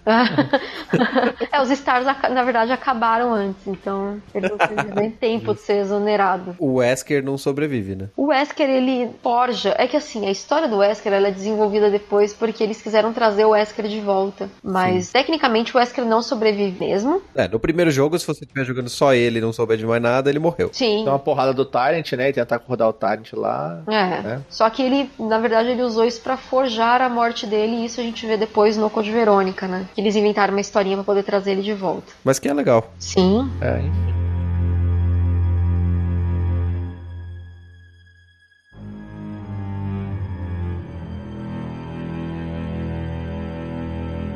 Bom, mas o Resident Evil 1, ele é tão bom que ele teve diversas versões além da Director's Cut, né? Ele é tão simbólico que ele foi trazido de volta algumas vezes, né? A gente teve em 2002 a versão remake pro GameCube, Uhum. que é espetacular, na minha opinião. Sim. Eu não lembro se em 2002 é, essa ideia de fazer um refazer o jogo era meio era comum assim, eu, eu não me lembro, acho que não. Não era muito comum assim, e até achei curioso você pensar como remake. Hoje em dia a gente faz remake de jogos igual Final Fantasy VII, né? Aham. Mas é um remake agora de um jogo lá dos anos 90. Sim. E o Resident Evil 1 Remake, ele saiu na próxima geração, né? Foi o PS1 na geração seguinte, né? GameCube já, já saiu o remake, né? É, são cinco anos só. Sim, é curioso, né? Muito, muito, muito próximo, né? Sim. É, apesar que assim, a gente fala próximo, mas foram seis anos depois, né? Então, dali deu um salto muito grande na, na evolução dos games, né? Na parte gráfica e na parte de hardware também. E assim, tudo que o Mikami não pôde fazer e que eu falei pra vocês que ele reclamou o tempo todo no- na versão original, Aham. ele encontrou no hardware do GameCube pra ele poder fazer o remake do Resident Evil, né? Então, eu acho que foi a oportunidade perfeita aí pra ele fazer o jogo da forma como ele queria. E aí eles puderam colocar mais coisas, né, que tinham sido descartadas da versão original. A questão que eu falei que era da mansão Spencer, a, a questão do, do arquiteto da mansão que sabia de tudo, e a filha dele sendo usada como cobaia, né, por anos e anos ali. Aham. Então ela é, não é apenas um remake, mas ele é uma versão completa da história do primeiro jogo. Soltaram o Mikami da coleira nessa. Nossa. Sai da coleira, faz o teu jogo aí. Deram carta branca pro cara e realmente ele mostrou que talento ele tinha de sobra, né? Aham. Ele fez um jogo espetacular e aí eles puderam aproveitar todos esses conceitos da trama, né? E aí a gente tem a Lisa Trevor, que é uma das, um dos inimigos do jogo aí, que ela aparece em várias partes do jogo. Ela é, ela é a filha do arquiteto da mansão Aham. que foi usada como cobaia e ela se adaptou tanto ao vírus e aos experimentos que ninguém sabia mais como matar a Lisa. e ela fica andando pela mansão. A história dela é extremamente triste dessa menina. E, e a gente leu é, um diário dela que é muito triste. Ela, ela falando que ela tá com saudades da mãe. A mãe também foi, foi levada para ser usada como experimento, só que a mãe morreu. A mãe não se adaptou ao vírus. Então ela morreu imediatamente, assim. Já a Lisa não, ela continuou sendo usada em experimentos. E uma das coisas mais cabulosas da Lisa é que quando pesso- mulheres iam levar, por exemplo, é, funcionárias da- do, do laboratório iam levar, sei lá, comida para ela, ela atacava e arrancava o rosto, porque para ela era a mãe. Nossa. E ela queria carregar aquele rosto com ela. Ela tem um monte de. Se você olhar a Lisa, ela tem um monte de pedaço de pele de rosto assim grudado nela. Porque ela foi começando a perder a memória e ela não queria esquecer a mãe. Então ela pegava e arrancava o rosto dessas mulheres e grudava nela. para que a mãe nunca saísse de perto dela. Porque enganaram ela várias vezes. Mandavam funcionárias se passando pela mãe. Quando ela tava nesse processo de perder a memória pro vírus. Aham. Ah, eu almocei com a mamãe hoje, mas não sei, não era a mamãe. Ela fala, né, isso no diário dela. Então você vai vendo a deterioração dela é extremamente triste. E olha, a Capcom sabe criar background pra personagens e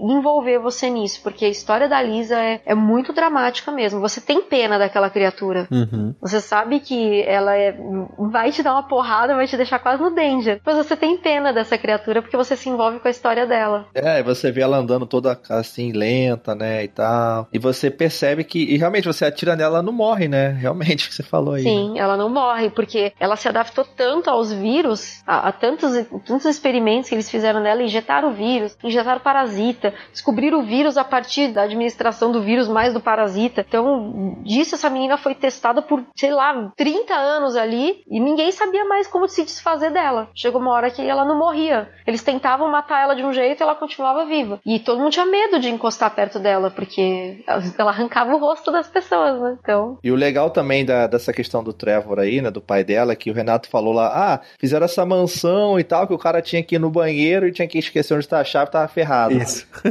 É que os caras se preocuparam em ter um arquiteto, né, que, tipo, foi contratado pra fazer justamente isso, né. uhum. Isso que é legal, de mostrarem esse lado realmente, que não foi por acaso, assim, né, justificando a questão do gameplay, né. E como ele sabia demais, a família dele foi usada como os pacientes zero pros testes. Obviamente, né? Se eu te contar, você vai ter que morrer. Exato.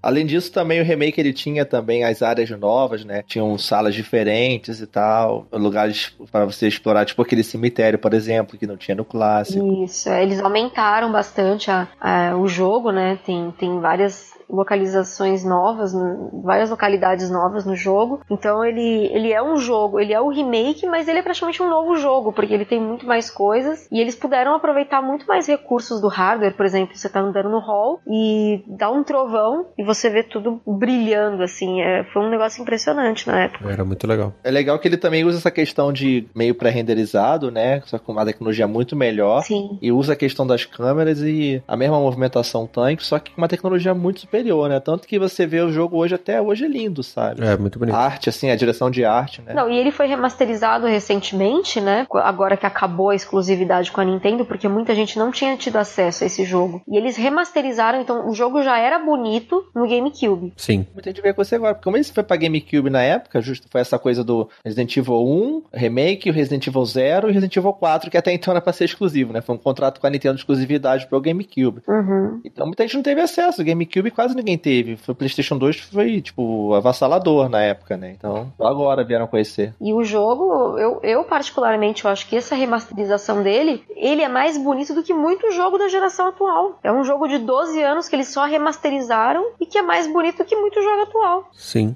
ele é bem legal mesmo, bem, bem feito, muito bem feito. E o, o pessoal é, acabou não tendo muito acesso ao GameCube, né? Mas o, a qualidade gráfica do GameCube era tecnicamente até superior ao do PlayStation 2, né? É que era muito mais difícil de programar, mas. Sim, bem superior. O hardware era melhor, né? Realmente. Então ele permitia essa, esse remake aí ser extremamente bonito pra época, né? Com certeza. Tanto que a versão do Resident Evil 4 que saiu pra PS2 depois do, da versão de GameCube, né? Aham. Depois que cortaram a cabeça do Mikami, porque valia mais a pena lançar o jogo pro Play 2, era inferior à versão do Play 2, assim. Não Nossa. tinha o mesmo gráfico do, do, do GameCube. Eles tiveram que tirar um monte de elementos, é, do, elementos gráficos do jogo. O jogo tem, por exemplo, menos árvores na parte do, do Pueblo, que é o começo do jogo. Uhum. As cenas não são em tempo real dos diálogos, eles tiveram que transformar em cutscenes. Nossa, Então, é, a versão de Play 2 comparada à versão de GameCube é muito inferior. É, não dá nem pra comparar. Então, imagine o que, que seria o remake de Resident Evil no Play 2. Não ia dar, não ia rolar. O Zero mesmo eles falaram que não ia rolar aquele sistema de zapping, de troca de personagens. ah, sim. O Play 2 não aguentaria. Uhum. Isso foi dito na época pela própria Capcom. Não vai sair pro Play 2 porque o hardware não aguenta fazer a troca de personagens em tempo real. uhum. Ele saiu agora, né? É. Lançaram o Origins Collection, que é a edição física que vem o Resident Evil 1, o remake e o Resident Evil 0, foi também do GameCube também agora. Agora muita gente tá tendo acesso a esses jogos, porque muita realmente muita gente não jogou. Sim. É, infelizmente o GameCube não vendeu o suficiente, né? Na época. Pois é. E foi uma das razões do Resident Evil 4 ser como ele é, porque eles acreditaram que na verdade o survival horror estava morto e eles precisavam reinventar. Não que Resident Evil 4 seja um jogo ruim, pelo contrário, ele revolucionou a indústria, não só a série, mas a indústria. Sim, com certeza. De novo, né? Resident Evil re- revolucionando a indústria. Sim, mas eles queriam, na verdade, o primeiro projeto do jogo continuaria sendo survival horror nos moldes do, do remake do Zero. Uhum. E eles tiveram que trocar tudo porque eles acharam que era que não estava vendendo. Que a culpa era do formato, né? Não era a culpa do- da plataforma. Exato.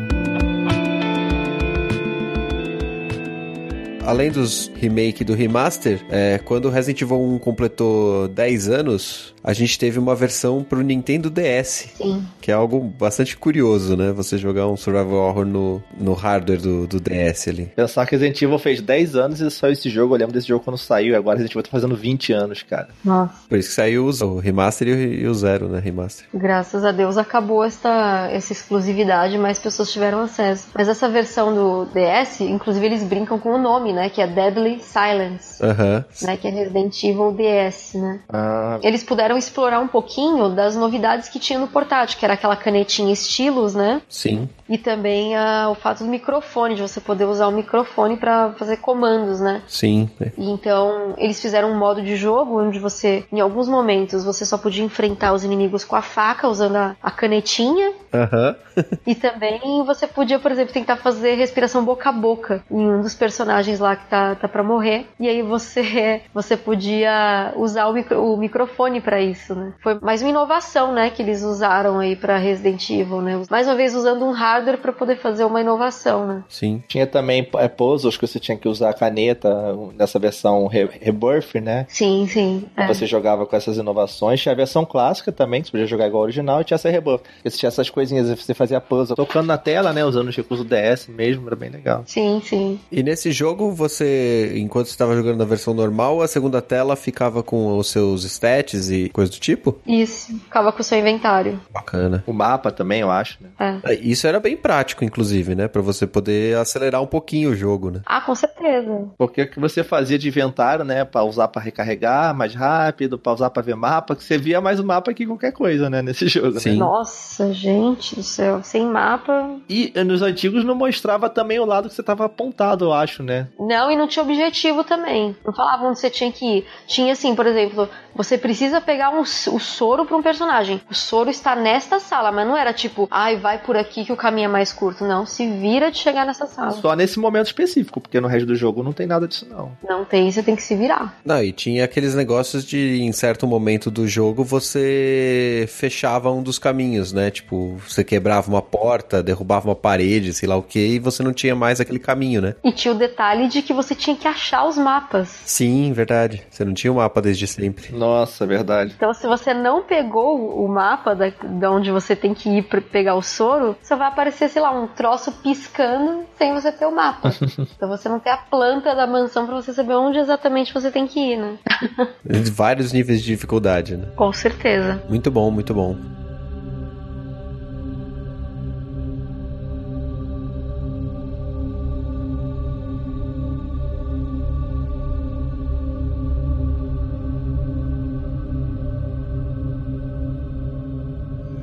Acho que a gente pode encerrar aqui a, a conversa sobre Resident Evil. No caso, estamos falando do 1, né? Só que a gente pode falar um pouquinho do que, que o Resident Evil estabeleceu nos outros jogos, né? De você trazer o gênero de terror ali, né? E também de- desse retorno, né? Que o Resident Evil 7 deve trazer aí uma nova visão, né? Do mundo de Resident Evil e uma nova visão de como trazer terror também, né? Porque é isso que estava faltando no 5 e no 6, né? Pros fãs. É, eu acho que a partir do momento que eles viram que essa remasterização vendeu muito, Aham. não só porque os- o valor dela era mais acessível, mas porque muita gente que não teve acesso, teve o acesso e não reclamou do jogo de falar, ai, nossa, que jogo difícil. Não. As pessoas gostaram, ele foi bem recebido por essas pessoas que nunca tinham jogado, então isso mostrou pra Capcom, olha, ainda tem espaço pra esse tipo de terror. Então eu acho que é isso que eles têm que tentar trazer de volta, restaurar na série a partir de Resident Evil 7. Eu acho que se eles queriam números, eu acho que essa remasterização aí provou que o, o gênero survival horror não morreu. Aham. Pelo contrário, que as pessoas querem ele de volta e que ainda funciona essa fórmula, né? E também a indústria ela se, se molda, né? Ela evolui também. Sim. E você vê hoje em dia que o tipo de jogo que funcionava naquela época, hoje em dia, talvez para uma outra linguagem não funcione. O remake funcionou, funcionou. Só que eles estão tentando mesclar isso, né? É um pouco a Capcom olhando pro lado, né? Vendo ali os que tem feito sucesso hoje em dia,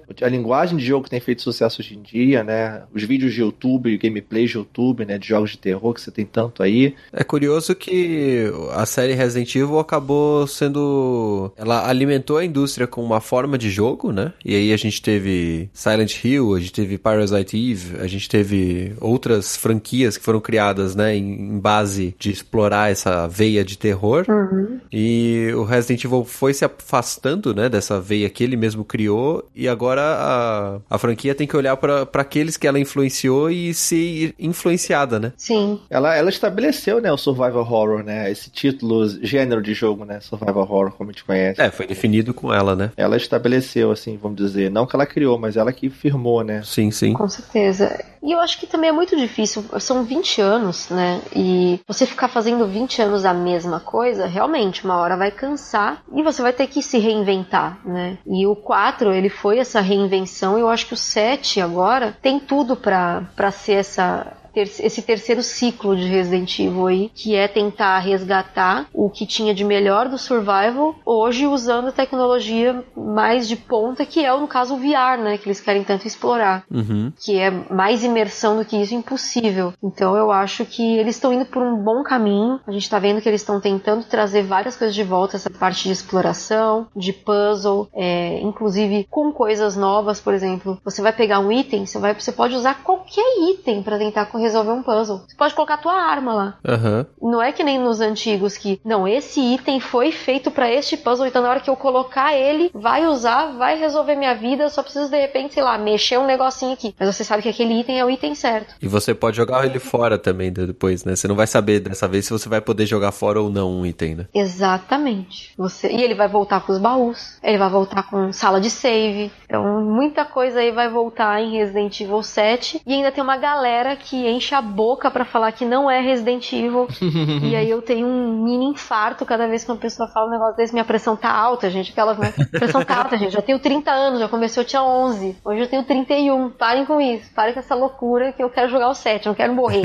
então parem de ficar falando que não é Resident Evil, por favor. Obrigada de nada. Inclusive, um dos principais mimimis, assim, vou dizer, é a questão da primeira pessoa. Eu entendo as pessoas reclamarem, porque é um jogo que tem 20 anos, né, inclusive. Mas já teve experiências em primeira pessoa, o próprio Gun Survival, da EDM, né? Deve. que viu aí, jogos menores, mas tiveram. Mas você quer ver o melhor exemplo de primeira pessoa do que das origens? A questão que você tinha das câmeras do antigo de você virar e não ver o que estava à sua frente, o que estava atrás de você por causa da câmera, que é coisa mais é, assustadora do que primeira pessoa, que você não sabe o que tá atrás de você, entendeu? Que você só tem aquela visão limitada. Faz todo sentido. Eu acho assim, eu não vou deixar de jogar um bom jogo só porque ele é em primeira pessoa. E outra, ele é em primeira pessoa porque ele precisa ser em primeira pessoa por questão do VR. Essa imersão no VR exige que ele seja em primeira pessoa. Sim. Então a coisa fica muito mais assustadora e você vai ter uma experiência muito maior. A atmosfera pede que seja em primeira pessoa. Então o Resident Evil ele aproxima cada vez mais. A gente antes via o bonequinho inteiro na tela. Aham. Aí Resident Evil 4 colocou a câmera no seu ombro e agora você vai ver pela perspectiva do personagem. Sim. Então eu acho que ele tá tentando aumentar cada vez a imersão. Os videogames em geral estão tentando fazer isso, todos os jogos estão tentando aumentar essa experiência de imersão para que você sinta cada vez mais aquele personagem e não necessariamente controlando um bonequinho. Aham. Ele, ele quer fazer você ser o personagem. E Resident Evil, ele precisava disso até porque os personagens já estão muito avançados. Tipo, quem que você vai colocar hoje pra enfrentar uma ameaça biológica? Eles querem colocar gente como a gente. Então, é, o fato de você se identificar com uma pessoa que não tem qualquer experiência militar e que você ainda tá na pele dela, literalmente, Aham. eu acho que isso aumenta a imersão absurdamente. Você não tem como você não se identificar com esse personagem, sabe? Não se sentir representado por ele. Com certeza colabora. Isso aí, né? Vamos lá, vamos ver o que dá. Não, vai, vai dar certo. Vai ser um bom jogo. Vai dar certo, vai dar certo. E vai, vai virar a mesa de novo. Ah, vai. Pro lado do Resident Evil. Sim. Vai e vai calar muitas bocas. e vai dar muito susto no Caio, que é isso que importa pra gente aqui no Meia Lua. Me chamem pra ver isso.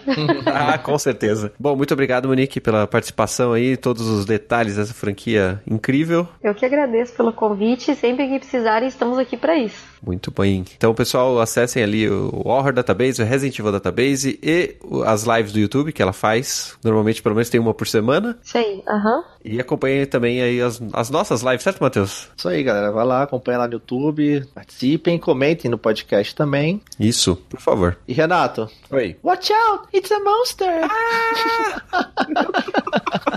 Posso encerrar esse podcast contando pra vocês, dividindo uma das maiores conquistas da minha vida, que foi entrevistar o dublador do Barry. Por favor. O que fala Jill Sandwich. eu só queria encerrar dizendo isso. Só não zerei a vida ainda porque eu não entrevistei o Mikami. Me aguardem. Falta pouco, falta pouco. Se o Wesker nos permitir. Se o Wesker permitir. Muito bom.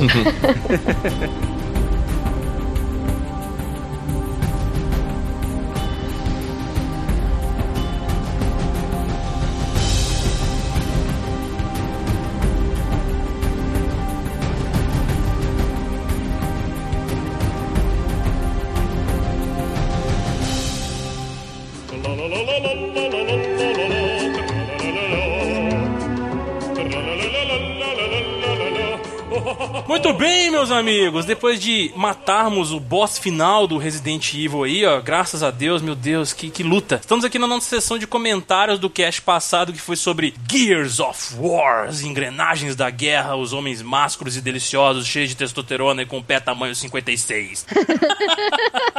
Nossa, pé tamanho 56, esse é grande, hein? Esse é grande pra caralho. O meu já é 46, pensa só, hein? Nossa, Eu cara. seria um bom eu sou gear, né? Eu seria um bom gear, olha aí. Acho que, acho que sim, cara. É, acho que sim. então. O tamanho desse pé, pelo menos, você já tem uma, é, uma qualidade pra ser um gear, né? É, não só o tamanho do pé, mas a largura também, né? A altura, a largura. Combinaria bem. Será que eles têm armadura do meu tamanho? Eu fico curioso. Olha, se der uma armadura pro Ralph, cara, com certeza tem pra você, Ah, cara. é verdade, tem isso, né? Olha o tamanho do Ralph, cara. O Ralph é grande, hein? Exato. Eu estou aqui novamente com a Vanessa Reis, meus queridos, para essa leitura de feedbacks aqui desse cast maravilhoso de Gears. Oi, gente, agora vocês me verão aqui sempre, agora vocês vão ter que me aguentar, vão ter que me engolir. Exato, agora ela é um membro oficial do meialua.sexy. Ai, que delícia, cara! Ai, meu Deus. Vamos à leitura de comentários aqui então, né, Caio? Sim, vamos lá, vamos lá, gente. Primeiro o comentário do Inoue, Pá. ele falou o seguinte: Nunca joguei Gears of War, mas da forma que vocês falaram do jogo, me deu uma vontade de jogar. Quem sabe uma hora arranjo tempo e começo. Ultimamente meu Xbox só serve para juntar poeira. Tá parecendo o PlayStation 4 do Caio. Mentira, Ah. mentira. Eu joguei, eu joguei The Last of Us em live esses dias, tá? Tá bom. Eu não podia perder a oportunidade de você usar só pro Netflix. Hum, mas eu usei pro Netflix também, na sua maioria. Não lembro se vocês já falaram da franquia Halo ou Mass Effect, mas se não falaram, fica a dica. Parabéns por mais um excelente episódio. Vida longa e próspera. Vida longa e próspera pra você também, Inoue. Exato, meu caro. Muito obrigado pelo seu comentário. A gente não fez ainda casts realmente da franquia Halo e da franquia Mass Effect. São ótimos temas pra gente poder fazer um apanhado, igual a gente fez o do Gears agora, né? Falar sobre toda a saga, a história, mecânicas e tudo mais. Então, pode esperar, cara. Isso ainda vai acontecer num futuro, quem sabe, muito, muito distante ou muito, muito próximo. Não É, sei. não sabemos não, mas fica de olho, com certeza. é, a gente deve falar sobre essas duas franquias maravilhosas também. Exatamente. Vamos aqui pro próximo comentário, Vanzinha dele, daquele Ah. homem, daquele e-mail que me deixou ovulando no último República. Eu só tô observando, manda ver, Ele é cara. o Mikashi-sama. Ui, é japonês ainda? É, ele é o no... Cara, ele é o nosso, ele é o samurai do Meia Lua, já tá batizado, é o nosso samurai delícia ainda, cara. Nossa, muito gostoso esse homem. Nossa, que delícia, Delícia. cara. Ele disse aqui o seguinte: Olá, amiguinhos do Meia Lua, tudo bem com vocês? Tudo bem, cara, principalmente depois do seu e-mail. Nossa, só passei para parabenizá-los pelo episódio, pois não tive contato com a franquia. Meu último console foi um PS2. Cara, eu, eu- eu sei como você se sente. Por tudo que for abordado, Gears parece realmente uma excelente experiência. Quem sabe um dia eu tenho a oportunidade de jogar essa delícia. Cara, tem tanto homem másculo e a testosterona vai chega a níveis extraordinários que você vai adorar. É, um abraço por trás do seu ouvinte mais doentio e que as engrenagens da delícia nunca parem. Nunca, cara. Ah, mas nunca vão parar essas engrenagens aqui não, viu? Never. Só fica mais rápido. Muito obrigada, Mikashi, com certeza. Eu também, eu nunca tinha jogado Gears, também eu sei como que é a, su- a sua experiência, né? Eu conheci, assim, eu joguei efetivamente Gears lá na BGS, que aí foi onde eu acho eu vi que o jogo é, era muito mais do que eu pensava. Inclusive, quando eu tiver a oportunidade de ter o meu console pra jogar o Gears, eu vou ter, com certeza, toda a franquia do Gears, porque é um jogo maravilhoso. Quando você comprar o seu PC Ultra Mega fucking foda, Van, que vem, você vai poder já jogar o Gears 4. E pelo menos. eu- Não, não só o Gears 4, o Gears 1 também, porque ele tem pro PC, né? O Gears of War 1. E o Gears 4, a gente tem ele aqui no Meia Lua e ele é Play Anywhere. Você pode jogar ele tanto no Xbox quanto no PC, olha que lindo. Que delícia, cara. Então vou poder jogar o Gears, então, logo. Ai, claro. Muito obrigada, Mikashi, pelo seu comentário. Sei. Vamos ao psicólogo Arthur. Olha só, ele é psicólogo. Caramba. Não, não, pera aí.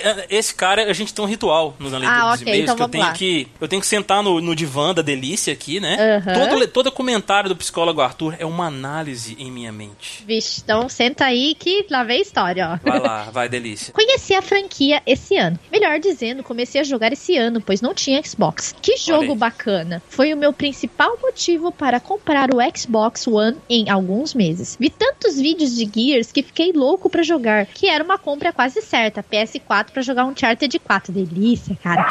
Cara, tenho que jogar esse jogo, Gears of War. Como que eu cometi esse pecado e não jogar essa maravilha na geração passada? Só podia estar no sub e solo junto com os Locustes. Comprei os outros jogos da franquia e estou aproveitando a retrocompatibilidade. Microsoft, sua linda. Delícia! Para jogar todos eles, e pelo que li nos comentários, a grande maioria nunca jogou. Não sabe o que estão perdendo, sem ser fanboy, porque, até porque eu já tenho Xbox, Playstation e Nintendo, tô querendo pegar um Dreamcast no ano que vem. Estou bem empolgado pelo filme que vai sair e espero que faça jus à franquia. E para finalizar, nice, excelente cast, jogo do ano pra mim de 2016. Olha aí, ó, Gears of War 4 como jogo do ano de 2016. Olha aí, cara. Cara, não.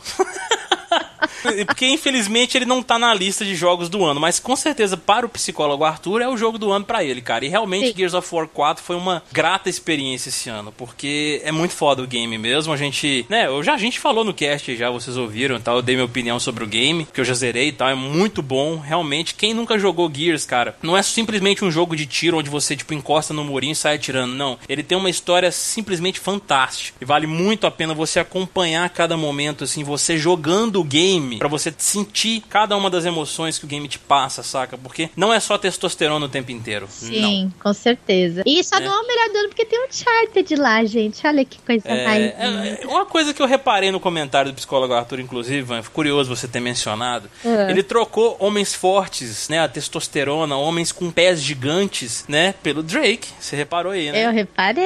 Olha É, que coisa. É, é exatamente, porque o Drake é delícia, Caio. O Drake ele é franzininho, magrinho. O psicólogo Arthur é o tipo de cara que gosta de homens mais musculosos. Ah, não é, não. Ele não é tão fraquinho, não. Não fala assim do Nathan, não. Ai, meu Deus, tô brincando, tô brincando, Van, não me mate. Não, não fala assim do Drake porque eu vou ficar braba. Ai, gente, muito obrigado, psicólogo Arthur, pelo seu comentário. Esperamos mais, cara. Você tinha dado uma sumida, se eu não me engano, se bem que eu não tenho participado tanto de e-mails ultimamente, mas, cara, continue comentando. É sempre uma grata surpresa ter você aqui, cara. Isso mesmo. Muito obrigada pelo seu comentário, psicólogo Arthur. Vamos para o próximo Exatamente. comentário agora, O próximo Caio? comentário aqui agora é do Darley Santos, né? Aqui bem rapidinho, bem sucinto. Ele disse o seguinte: Uma série notoriamente boa, mas que nunca joguei por não ter um Xbox. Cara, jogue, meu amigo. Jogue, porque é muito bom. Compre um Xbox, aproveita aí, ó. Não sei se você aproveitou a Black Friday pra poder comprar o console pra você, mas se não, aproveita uma promoção bacana que tiver e pegue, porque vale muito a pena um Xbox e também jogar Gears. É demais. Exatamente. Olha, não perca a oportunidade de jogar, porque Gears vale a pena jogar, cara. Não é qualquer jogo, tipo, tem uma história toda por trás. Então, se você tiver oportunidade, cara, compra esse jogo, porque ele é maravilhoso mesmo. Exato. E por último, o Francisco da Chagas, ele só disse o seguinte: já sinto, Exatamente. já sinto. Ai, A meu- piada que perdurou durante todo o cast de Gears of War, ele só reproduziu aqui nos comentários. Olha que delícia. Já, todo cara. mundo já sentiu, né, a delícia do cast, né, Caio? Exatamente, cara. Já sentiu a delícia do cast. Bom, aproveitando que nós já encerramos os comentários aqui, Vanzinha, vamos dar- só dar uns recadinhos rápidos com relação às nossas redes sociais. Olha aí Isso que maravilha. mesmo, Caio, manda ver. Exatamente, gente, vocês podem nos seguir aí, o Meia Lua no caso, né? Nós temos o nosso Twitter do Meia Lua, que é o Meia Lua F Soco, o Twitter oficial do Meia Lua aí. Nós temos os nossos Twitters pessoais também, Vanzita. Qual o que meu é o é? Van RB Bueno, você pode me seguir lá e conversar comigo, mandar mensagem. Sim, exatamente. E o meu é Nobre Underline Caio, meus queridos. Vocês podem. Eu não fico tanto no Twitter quanto o Verto ou quanto a Van, né? Assim, mas eu estou tentando criar esse hábito. é, dá, dá- manda uma chicotada pra ele que ele ele ficar mais tempo no Twitter, porque Twitter é vida. Ai, assim eu. E aproveitando, meus queridos, a gente também está no Facebook, é claro, né? Podem nos encontrar lá em três grupos específicos, meus queridos. Nós temos o nosso grupo de lives do Meia Lua, né? Que nós temos o nosso, nosso canal de lives aí no YouTube. Vocês podem conferir, vai estar o link aí no post pra vocês. Então vocês podem entrar no nosso grupo, que é o Lives Meia Lua Game Hall, lá no Facebook. E nós temos também o nosso grupo Ouvintes Meia Lua, lá no Facebook também, que é dedicado às pessoas aí que curtem os nossos podcasts. Então vocês podem entrar lá também pra fazer parte. E nós temos a nossa fanpage no Meia Lua, gente. Deliciosa lá no Facebook também, que é o Meia Lua Soco. Vocês acessam lá e podem curtir a nossa fanpage e curtir também os nossos conteúdos que são postados lá diariamente. Exatamente, galera. Fiquem de olho nas redes sociais, a gente sempre tá divulgando alguma coisa nova, as lives, casts novos. Então é bem legal se você estiver acompanhando a gente por lá, pra você ficar sabendo de primeira mão, que a gente tá sempre divulgando por lá. Aproveitando que nós falamos também no nosso canal de lives aí, nós temos também o nosso canal dedicado a vídeos, né? Conteúdos produzidos aqui exclusivamente pelo Meia Lua, que é o youtube.com barra meialua TV, meus queridos. Vocês podem entrar lá também para conferir os nossos conteúdos. Exatamente, galera. Conteúdos da BGS, contas entrevistas, cobertura da E3 também. Vocês podem conferir diretamente nesse canal. Exatamente, meus queridos. Então vamos ficando por aqui, Vanzita, né? Nessa leitura de comentários deliciosa. Vamos, né? Com cheiro de testosterona, né? cheiro de testosterona misturado com cheiro de zumbi, né? Exatamente, né? Vamos dar uma lavada, porque, né? Tá, tá osso aqui, cara. é, gente, to, to, tomem banho, é importante. Tomem viu? banho, por favor.